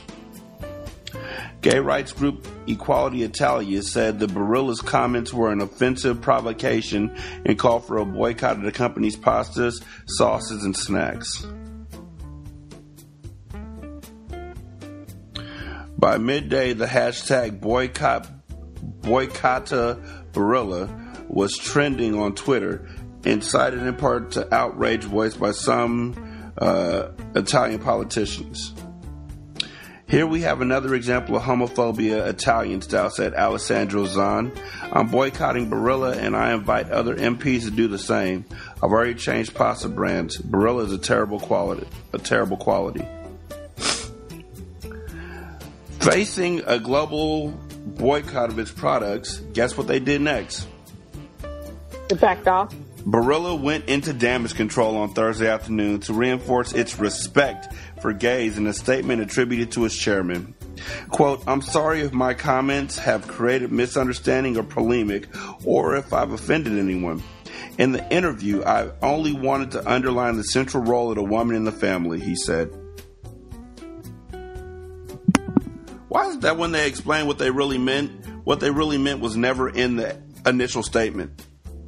That's because that's because somebody else wrote the statement.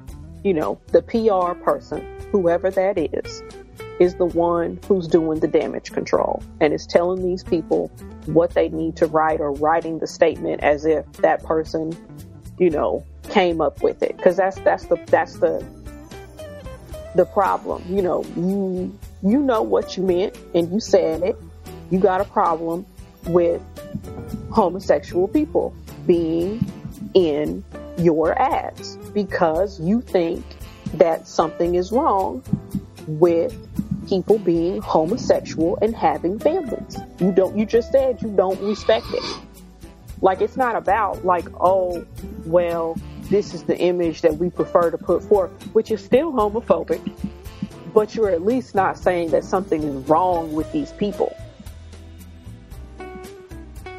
You know, you're up here saying like, I don't respect it, as if it's something that you're supposed to respect. It's not for you to respect. It's not for you to agree with or disagree with or anything. It's just What it is.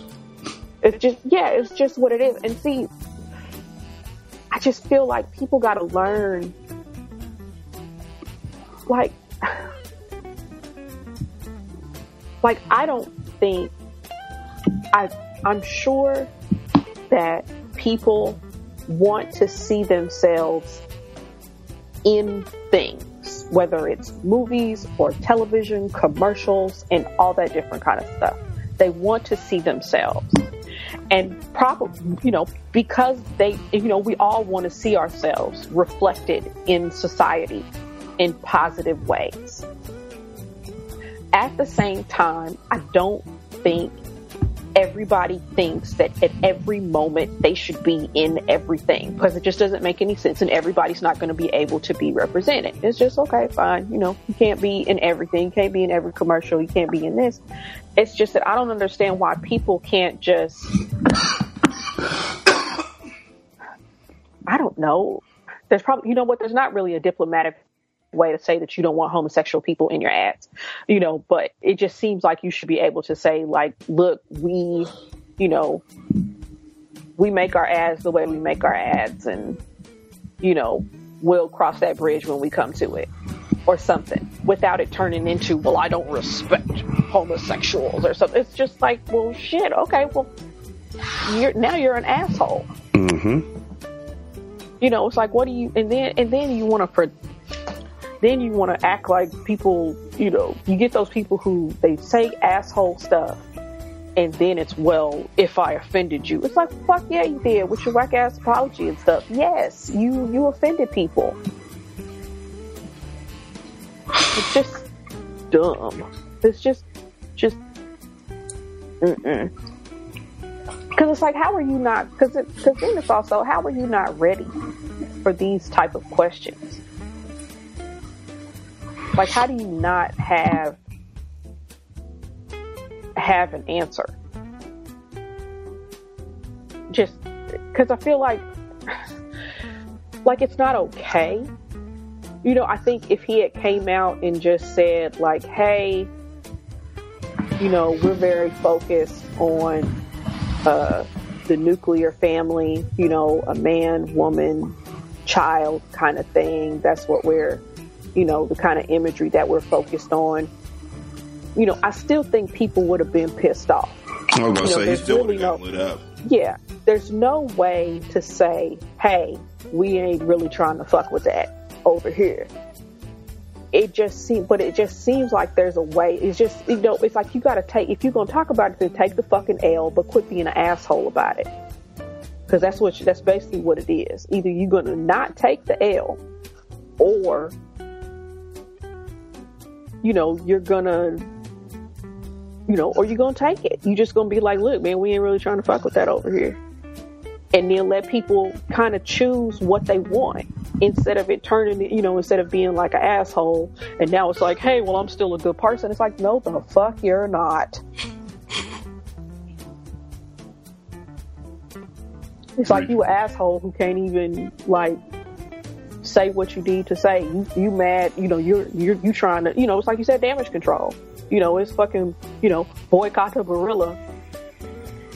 And oh now it's like, oh no, it's not that's not what we was really trying to talk about. We was focused on women. Like that ain't what you said. Now, um, uh, As if women can as if women can't be homosexual. Cause he doesn't, cause he, that's, it's all kinds of fucked up shit.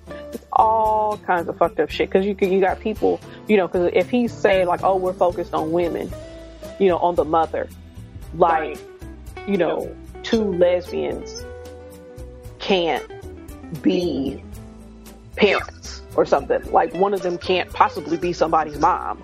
You know, it's like he's got a problem with, with homosexual men, you know, but erasing, you know, homosexual women at the same time. It's just, it's all kind of fucked up.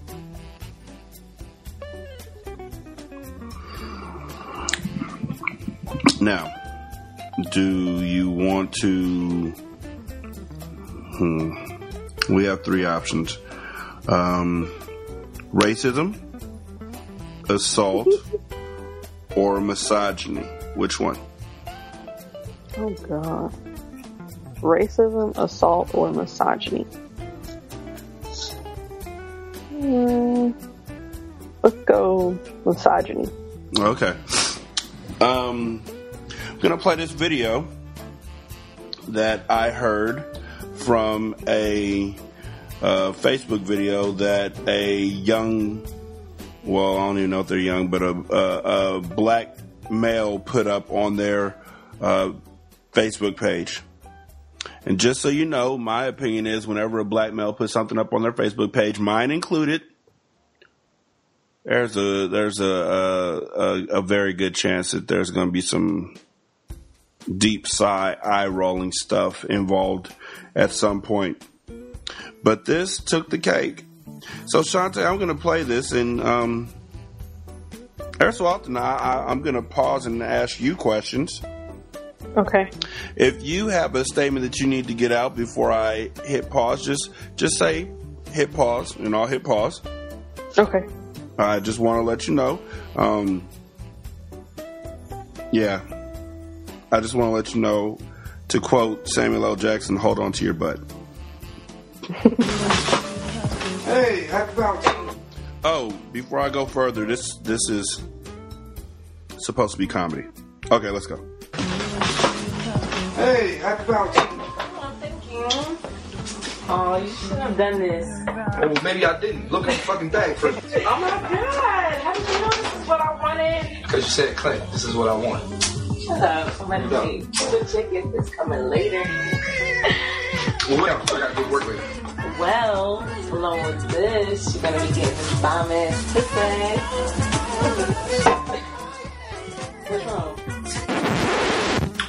This bomb ass pussy, as you call it, it, is not a fucking gift. Alright? It's a requirement. That's what I'm supposed to get. It's your duty as my woman to give me a bomb ass pussy every fucking night. And you gonna tell me this is what I get for Valentine's Day? Let me ask you a serious question. How many other ways It's your duty. It's your requirement as my woman Oh my. to give me this bomb ass pussy. So, yeah. To be completely honest with you, I couldn't even get past that part. I, I literally heard that and said, did it say what I thought it said? And then I just kind of kirked out. It is your duty. It is your requirement as my woman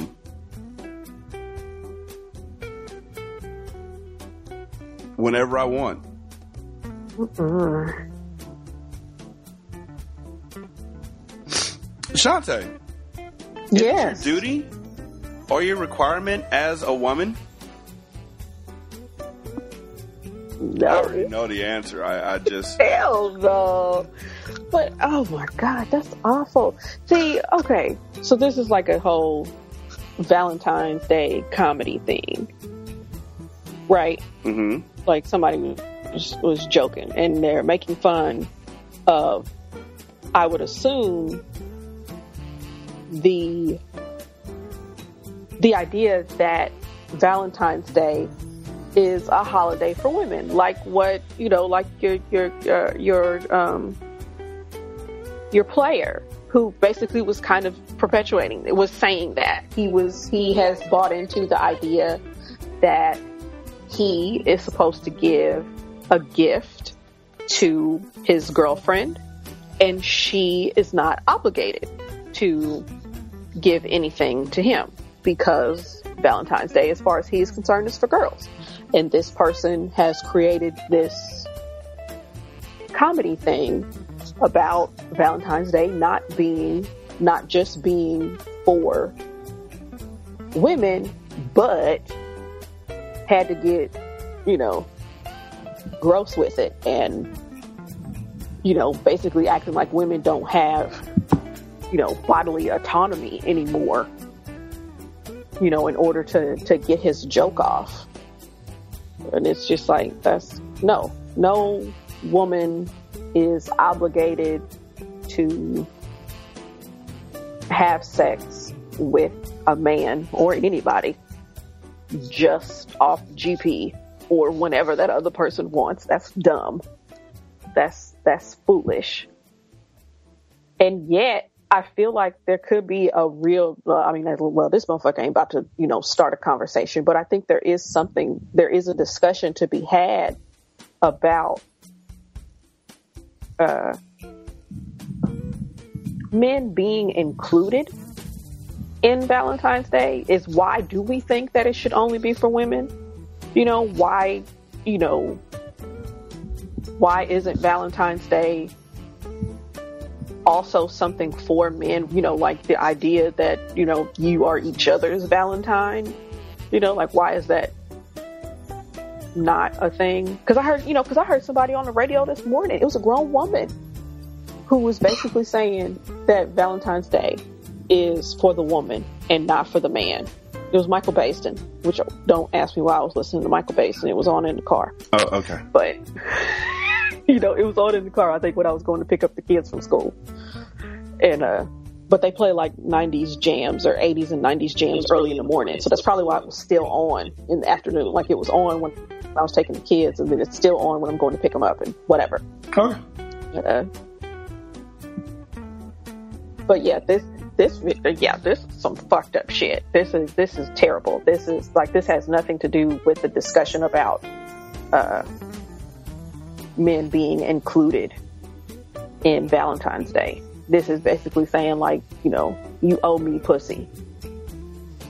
Which isn't, you know, which a lot of motherfuckers think women owe them pussy regardless of whatever day it is, which is what he's basically what he's talking about. You're supposed to give it to me.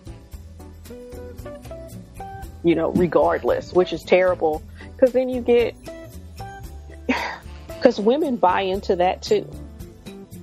You know, whether they buy into it um, completely because they agree with it or they buy into it kind of reluctantly, like they don't think it's right, but they haven't really investigated or figured out something else, or they just don't, you know, they don't see any other option but to kind of be feel like they should be at the beck and call sexually of their partner, lest he cheat, you know, lest he stop taking care of, you know, her or the family or what, you know, just whatever. Like somehow their body is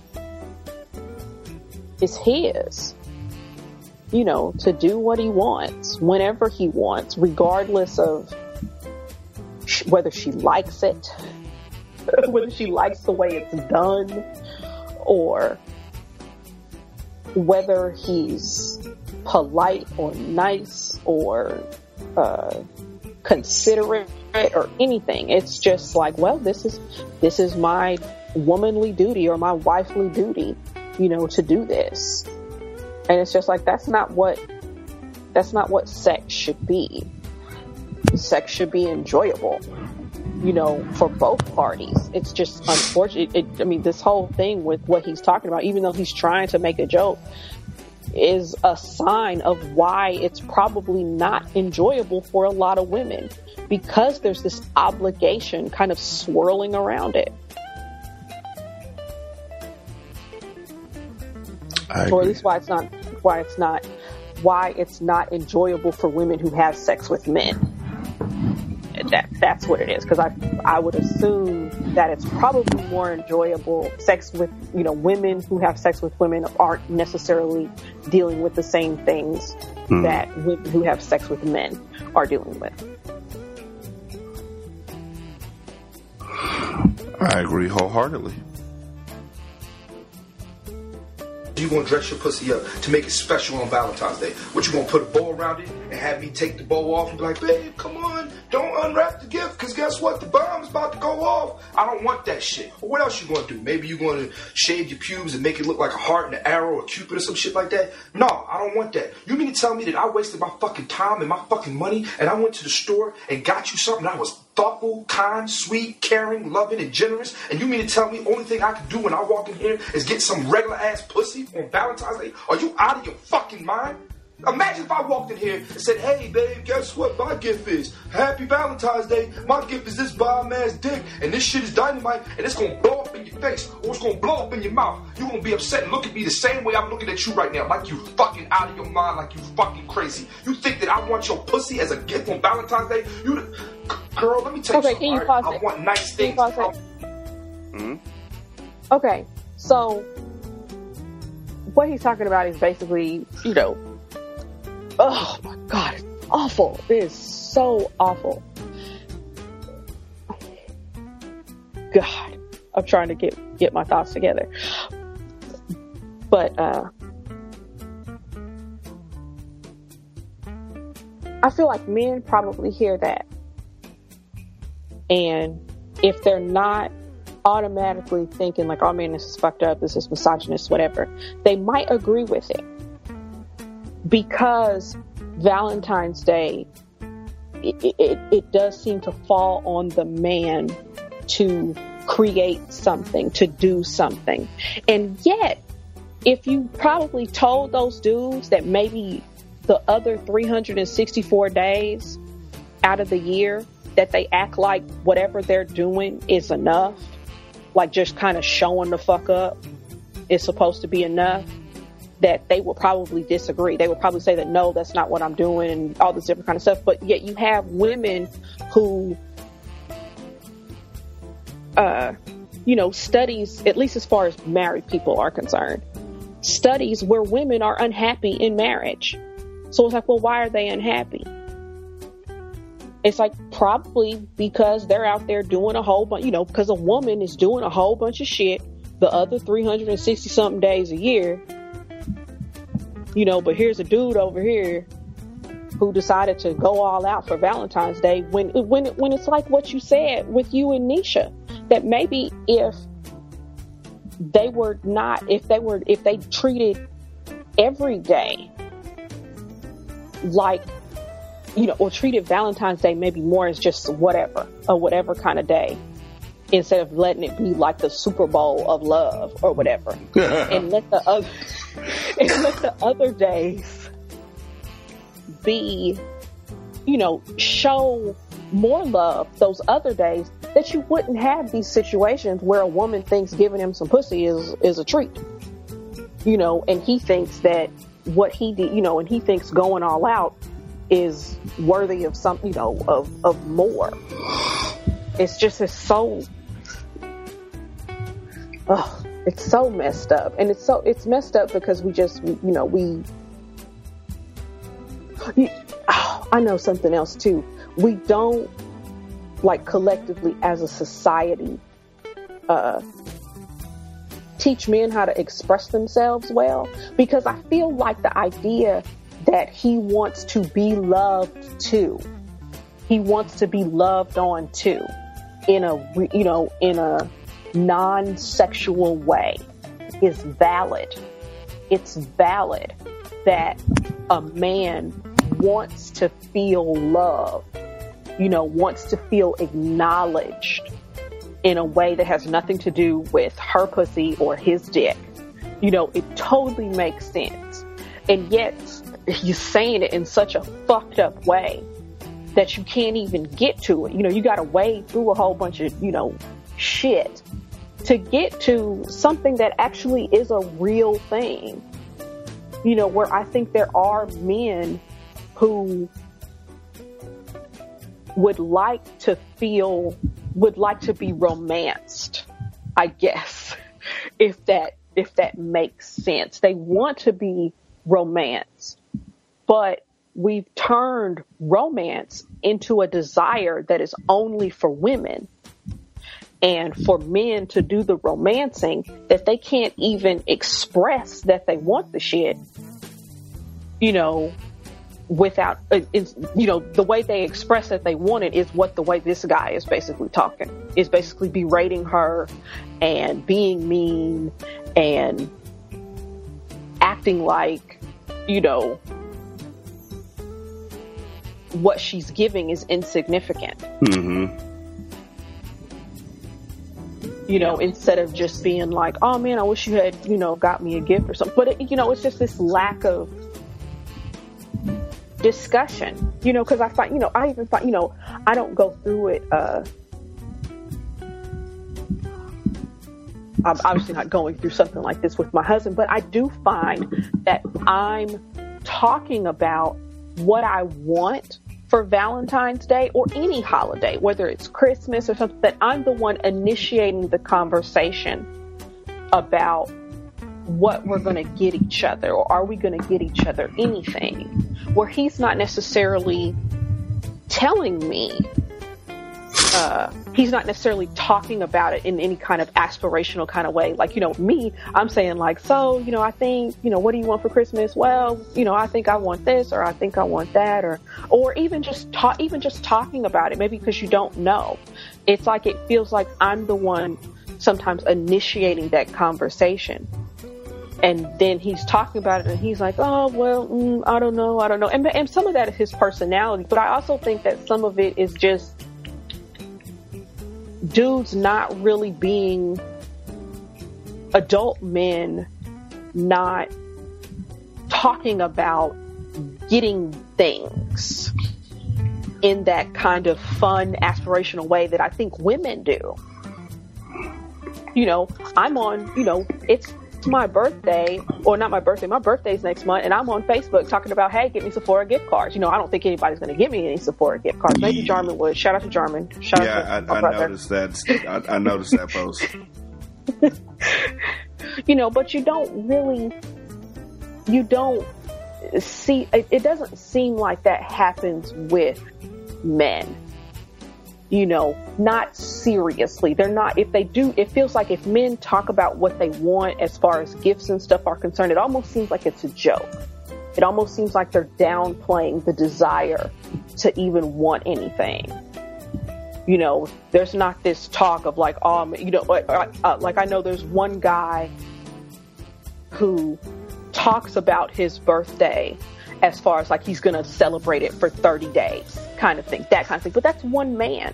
Where i've heard of different women where it's like oh i'm got a birthday week i'm gonna have a birthday weekend i'm gonna have a birthday month all this different kind of stuff you know this kind of stuff around celebrating you know yourself wanting things. It just doesn't seem like that happens it doesn't seem like it happens with men. I mean, um, that, that, but that's just my. It just doesn't seem like it. It doesn't seem like it's okay.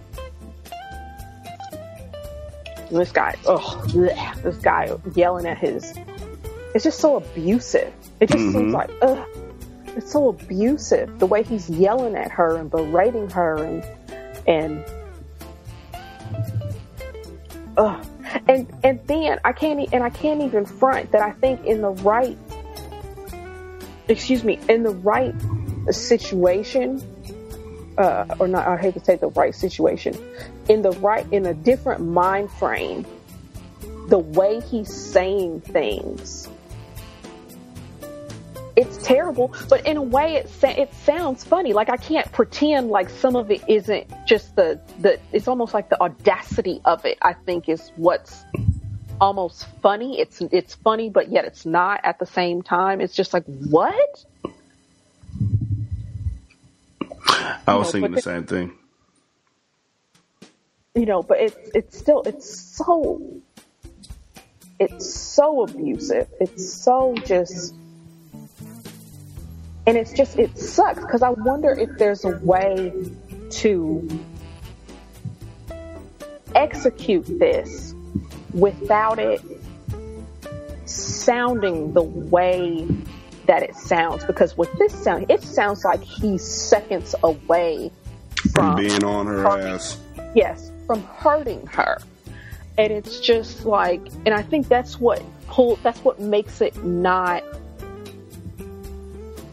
that's what makes it not funny. It's just it's too you know because i think and i think also too you know we have humor where we berate each other. And i think that's where maybe that's why it's funny in a way is because it sounds like things that are funny that we've heard before like where we're clowning people or you know that kind of it sounds like things that are funny. The tone of it sounds funny but what he's saying isn't funny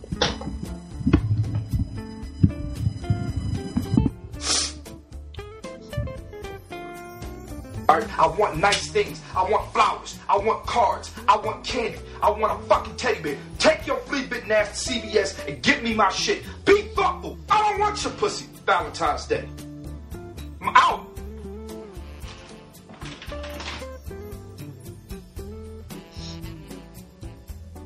See, and that's what I and that's it sucks, and that's but that's what I was getting at the wanting things, wanting to feel like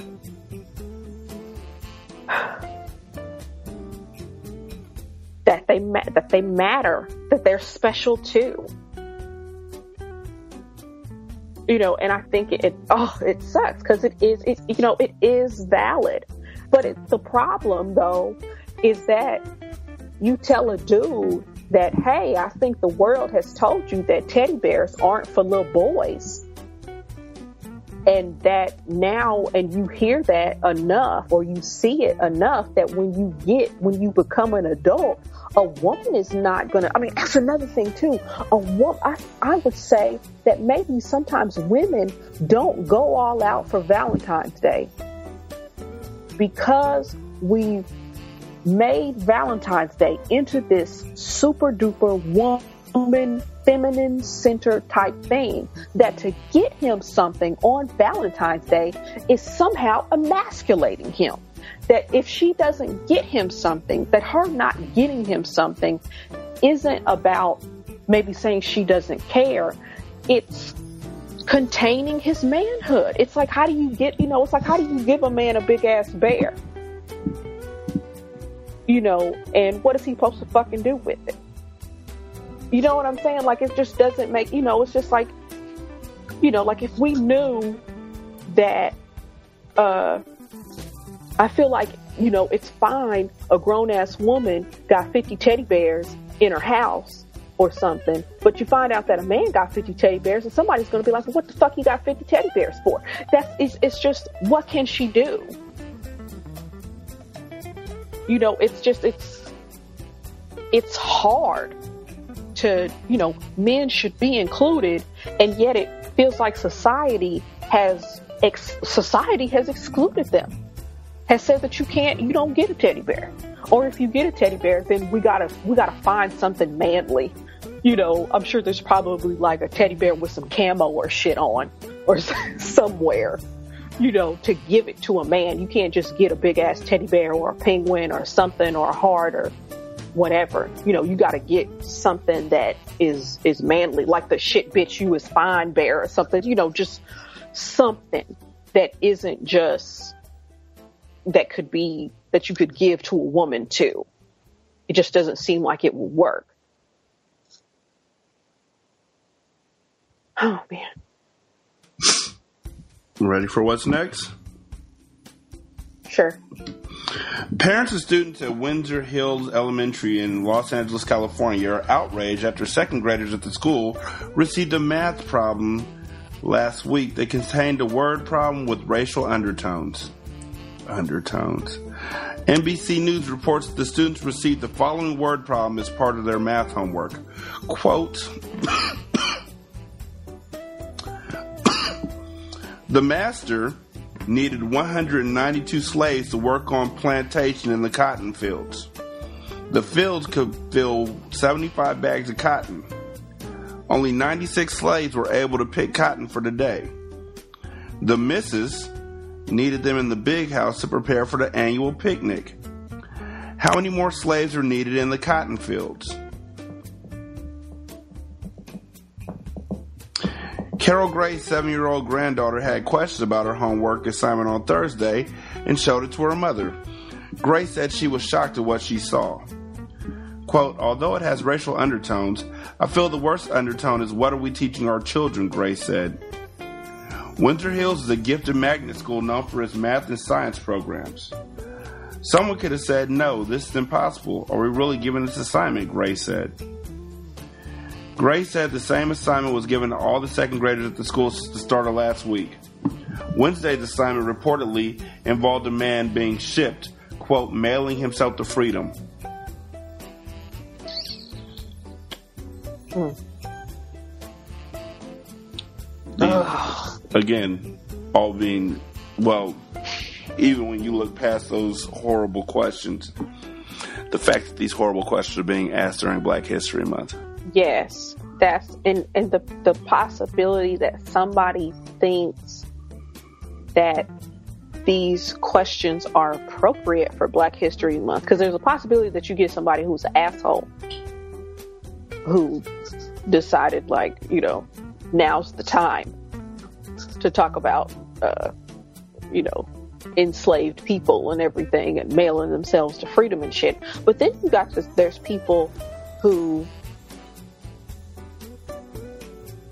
aren't thinking that kind of way. They're thinking that what they're doing is topical. And that's why they're doing it. And it's just awful. This is. This is awful. This is just not. Ah. Because what it. Because part of me, it sounds like like the person creates or finds this word problem because they want to they don't want to treat uh, enslavement as this taboo thing. You know because i think that's what you get. I think that's it's the possibility that they they they purposely chose this because they want it to be out front. But to put it in a word problem makes it trivial because word problems are fucking trivial.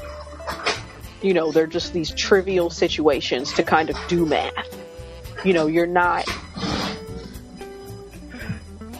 Oh, God. It doesn't seem like you can get into how terrible uh, African enslavement was through math. Now, great. Now, you know, you want to talk about it in the history, in a history context, and all that different kind of stuff. Sure, it's not you. You trivialize it when you put it in a math problem like that. Because it's like, well, what are you going to discuss? Are you going to discuss how bad uh, enslavement was, or are you going to discuss the damn math problem? What are we teaching?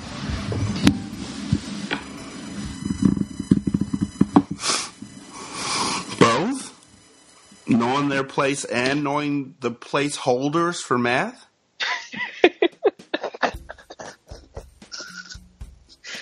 It's like ones, tens, slaves. Mm-hmm. Oh my god. That's terrible. That's just. Mm-mm. Mm-hmm. And it's all. Ah, it, uh, it's always. Well, it's always something Mm-hmm. around around this around just racism whether it's like really overt really you know calling somebody a nigger type racism or the kind of oh i didn't know it was going to be that i didn't know it was going to be like this kind of racism you know this kind of like oh man i'm sorry kind of just ugh.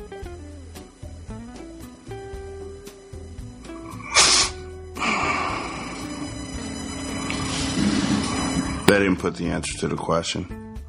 So y'all have to figure that one out on your own. I'm not repeating it, so good luck to all y'all fools. Ugh, and fuck word problems. I hated word problems growing up.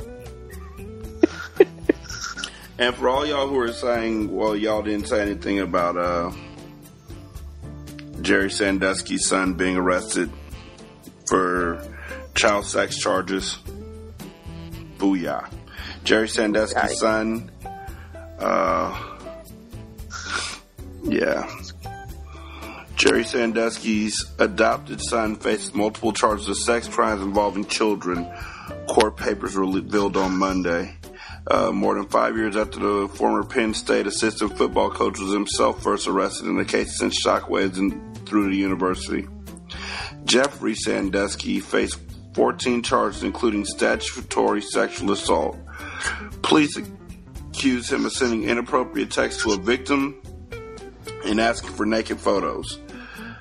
Um, the online court docket shows that he was arraigned on Monday and bail was set at $200,000. His defense lawyer declined to comment on the allegations. Marshall said the charges were statutory sexual assault, involuntary deviant sexual intercourse, six counts of unlawful contact with a minor, and two counts each of photographing or depicting sexual acts, sexual abuse of children, and corruption of minors.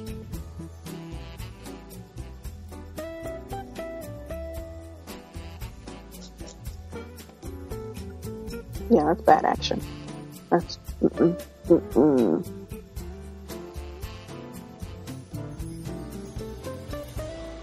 I, I, th- that's the reason why I didn't initially read the story is because I have nothing more to add to the story. Under the jail, rotten hell, ring the bell.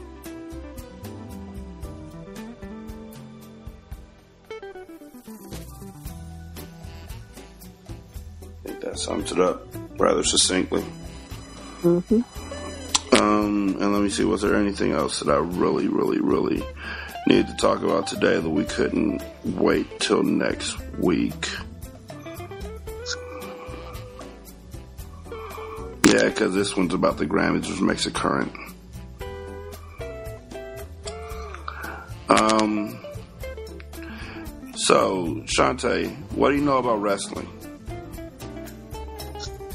Oh, I know Linda McMahon got uh she got confirmed for like the small business or something Mhm. recently. I know that, and then that's really that. That's really it. I see people talk about wrestling on television and stuff. Like I know the Royal Rumble happened maybe a few weeks ago or a week or two ago or something, and people didn't seem very happy about the Royal Rumble. And it also seems like people don't like the way the uh the the the black tag team. I'm, I don't know who they who they what their name is or anything, but it almost seems like maybe there's some shit swirling around with them as far as like maybe how they're portrayed or what their storyline is or something like that. And I know, but that's really it. That's all I got. So I don't know if that has anything to do with what you're about to talk about or what. No, but um, the WWE Hall of Fame Road Warrior from the Legion of Doom, Animal, uh, posted his thoughts on Facebook after a Tribe Called Quest performance at the Grammy Awards on Sunday night. Uh, as a disclaimer, uh, the Tribe Called Quest came out, or a Tribe Called Quest came out and blew the roof off. Uh, Busta Rhymes came out and uh, denounced President Agent Orange. Uh, They did, uh, gosh, what's the name of the song? Just went blank. The one where they talk about Muslims and gays. Boy, we hate their ways. Great song, great album. Um, but yeah. Road Warrior Animal posted his thoughts on Facebook after a Called Quest performance at the Grammy Awards on Sunday night. He wrote, quote, once again, ru- once again, rappers ruin the Grammys with that stupid song with words like resist and no one can tell you what to do. Having people of color, Muslim and Mexican come on stage, are you that stupid and cannot see where that where all the drugs are coming from? The southern borders are all the raz- the radical Islamic that promote death to America? Really, well, legends, it's your relative using those drugs or getting killed by terrorists, then you will get it. Insulting performance. End quote. Uh, he's expressed interest in working in the backstage capacity for WWE, but after those comments, it's safe to say that WWE will not be calling him back anytime soon. Uh, you can guess what happened next, Shanta? He apologized, or or definitely probably said he apologized to anyone who he may have offended, or if he definitely said if or may instead of acknowledging that he did offend people and uh, just apologizing for it. So. Animal took to his Facebook to apologize for his comments about the performance on the Grammy Awards. He wrote, quote, After reading what my post last night on the Grammys, I see that I have misspoken and I am embarrassed. What I wrote is not what I was trying to get across. I should always do spell check on the manner in which I send my messages, and I don't. For that, I am sorry. I was stupid. Because, you know, spell check stops racism. Oh yeah. What I wrote by no means reflects how I actually feel. I am not a racist or a bigot or think things happen in certain parts of the country and they don't happen anywhere else. I am a realist. I should have chosen my words more wisely. For that, I apologize. I feel horrible for hurting anyone's feelings. I have nothing against people of color. I have nothing against people of Muslim faith. I have nothing against people in Mexico. I have nothing against anyone. I was just making a statement about a song that I did not like, is all. I should have double checked my posts. I should have checked my grammar. And I should have made certain I am what I was trying to say would come across that way. I made a simple mistake and I regret it. I wrote it like a run on sentence. I know it looks like I'm saying these people with certain backgrounds do certain things, and I by no means feel that way. So if I offended anyone, I apologize. I'm going to say this again. This is Rashanii speaking, not animal. If I offended anyone, I apologize. It's not an apology. Ever. Ever. Never ever is it an apology. Let me give y'all a uh, quick gamer tip. The best apology to use I'm sorry. I shouldn't have done that. I take full responsibility. I sincerely hope that in time you'll forgive me. You can use that verbatim. I'm okay with that. You don't even have to give me credit for it. That's an apology. What is not an apology? I apologize for what I did after you made me mad for this reason. Not an apology. Mm-hmm. I apologize, but if you hadn't done this, not an apology. Again, anything after the word, anything before the word but is eliminated as soon as the word but is used. I Word. guess I apologize. Not an apology. Let me see. I should know better. You know, we all at one time or another get thoughts in our head that we want to put in print that when we think it sounds like what we want to say is coming out, and after we read it, we go, OMG, that's what I did this morning. And yes, this is exactly how this is written. I'm reading it as it was written. It was a mistake I love and respect everyone. I could care less if a person's origin or his or her beliefs, as long as we all respect each other, that's all that matters. Again, it's I couldn't care less. I could not care less. To say I could care less indicates that you still have a level of caring that you have not reached yet. Once again, I apologize. Thanks for understanding.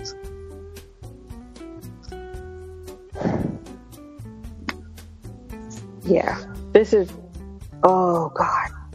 So I need people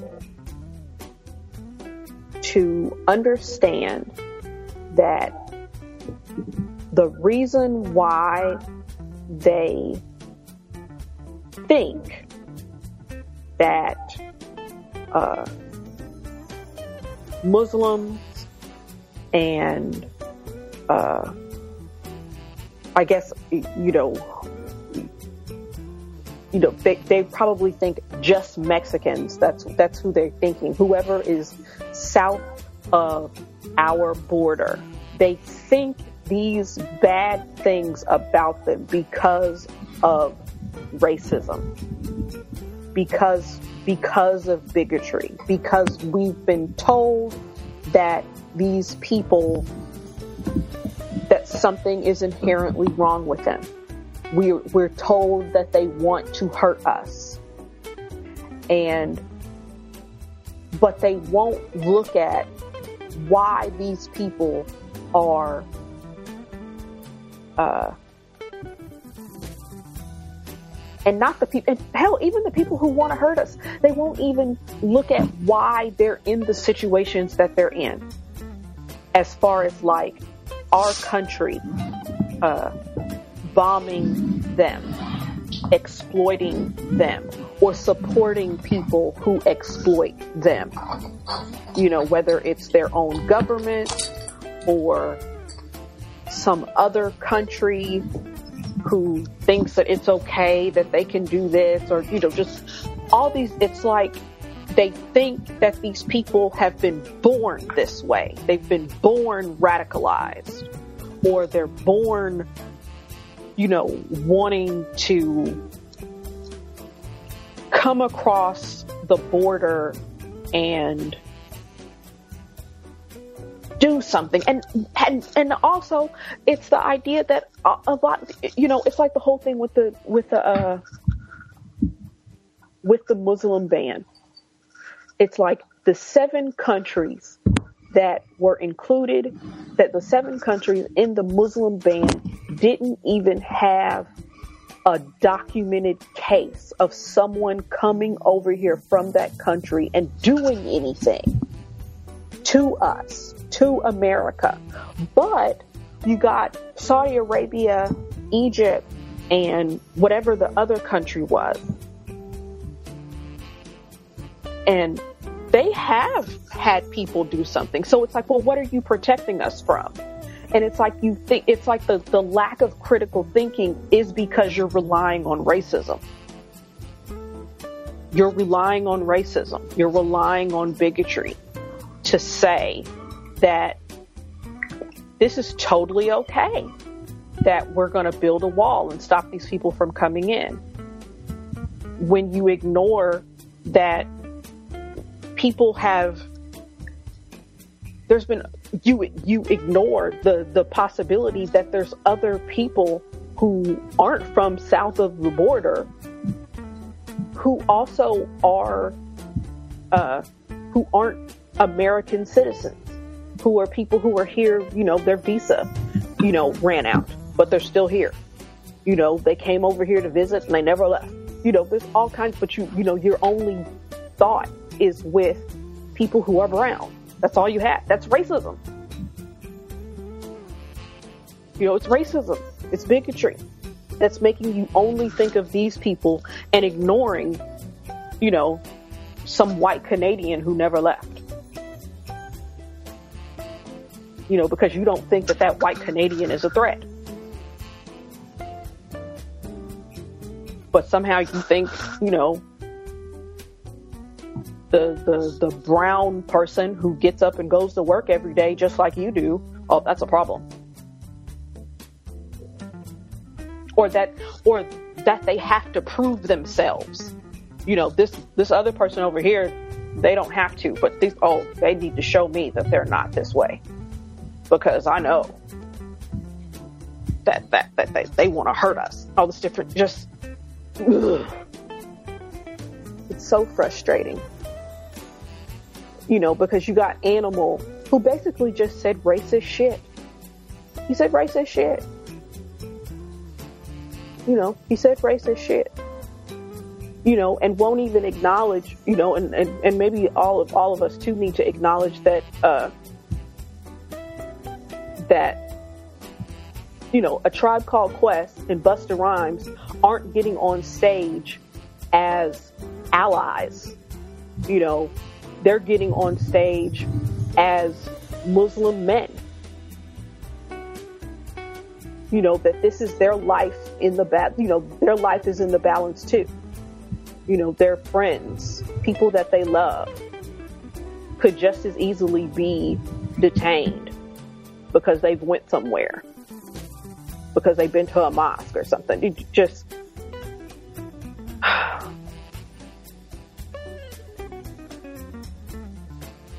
it's just frustrating. I think it's frustrating to listen to people say racist shit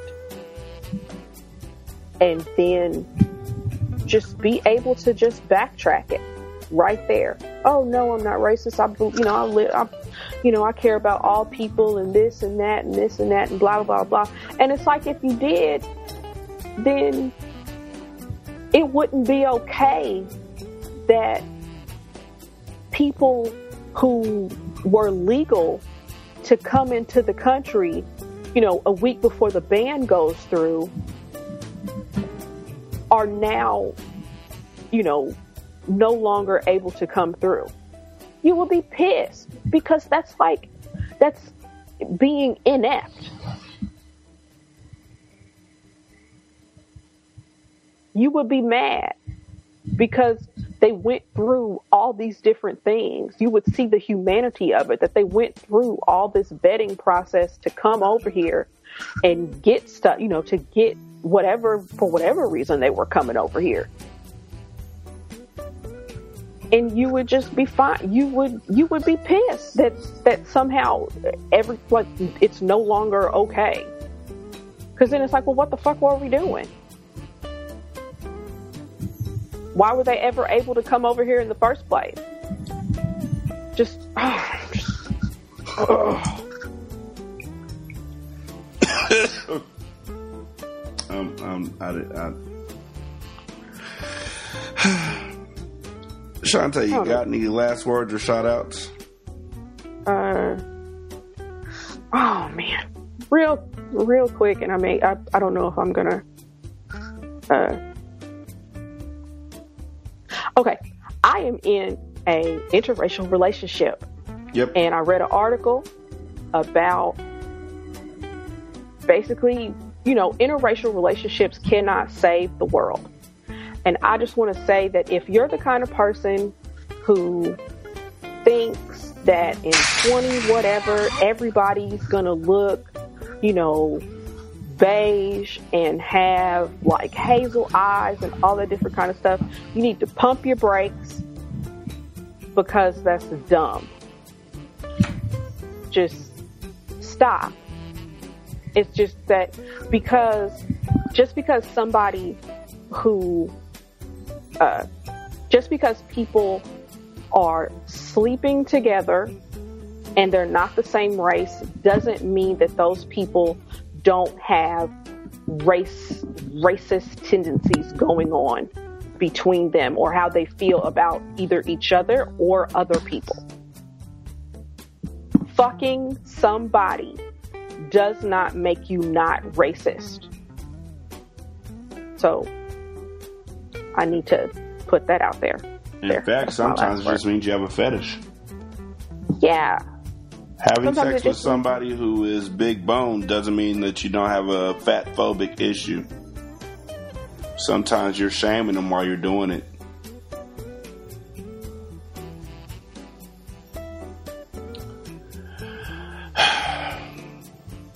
Yeah, one of my homies, uh, Scar, he was telling me about a situation he had where a um, white woman at the table with him at a lunch uh, was a few seconds away from calling somebody a nigger, but then they remembered that he was at the table, so they didn't. Ugh. Yeah.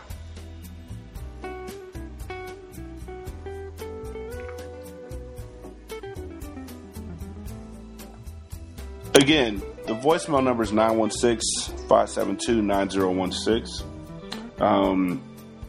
Email address is singlesimulcast at gmail.com. Uh, we look forward to hearing what you think about the topics that we discuss. Uh, feel free to hit us up. Um, we'll hit you back if you have questions or conversation, anything of that nature. Um, I really think that's it. Shanta, I hope you have a wonderful rest of your Valentine's evening. Um, and everybody out there, I hope you had a great day. Uh, be blessed, be good, and be safe. Fat Man Wild, spin the beats. We out. Peace. Bye.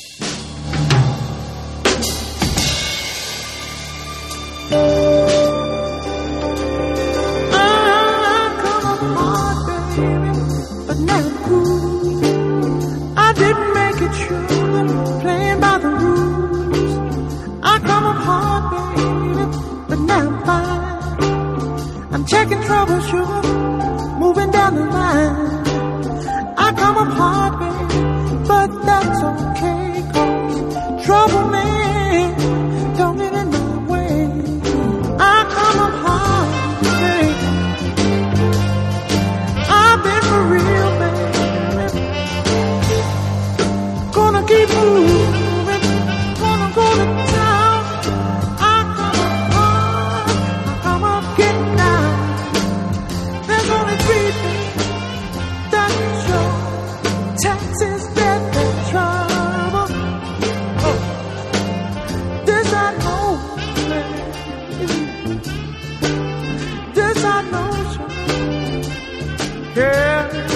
ain't gonna let it sweat me, babe.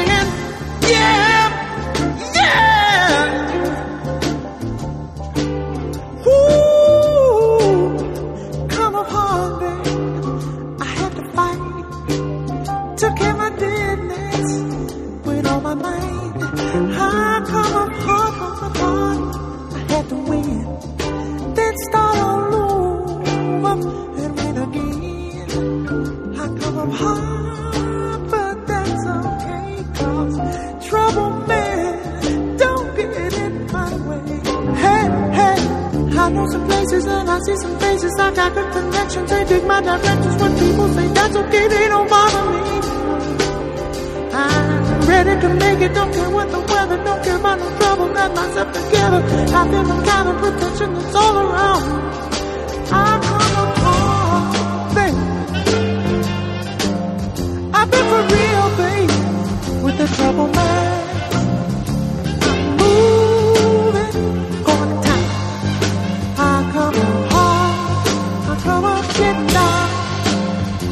Only three things for sure. Taxes,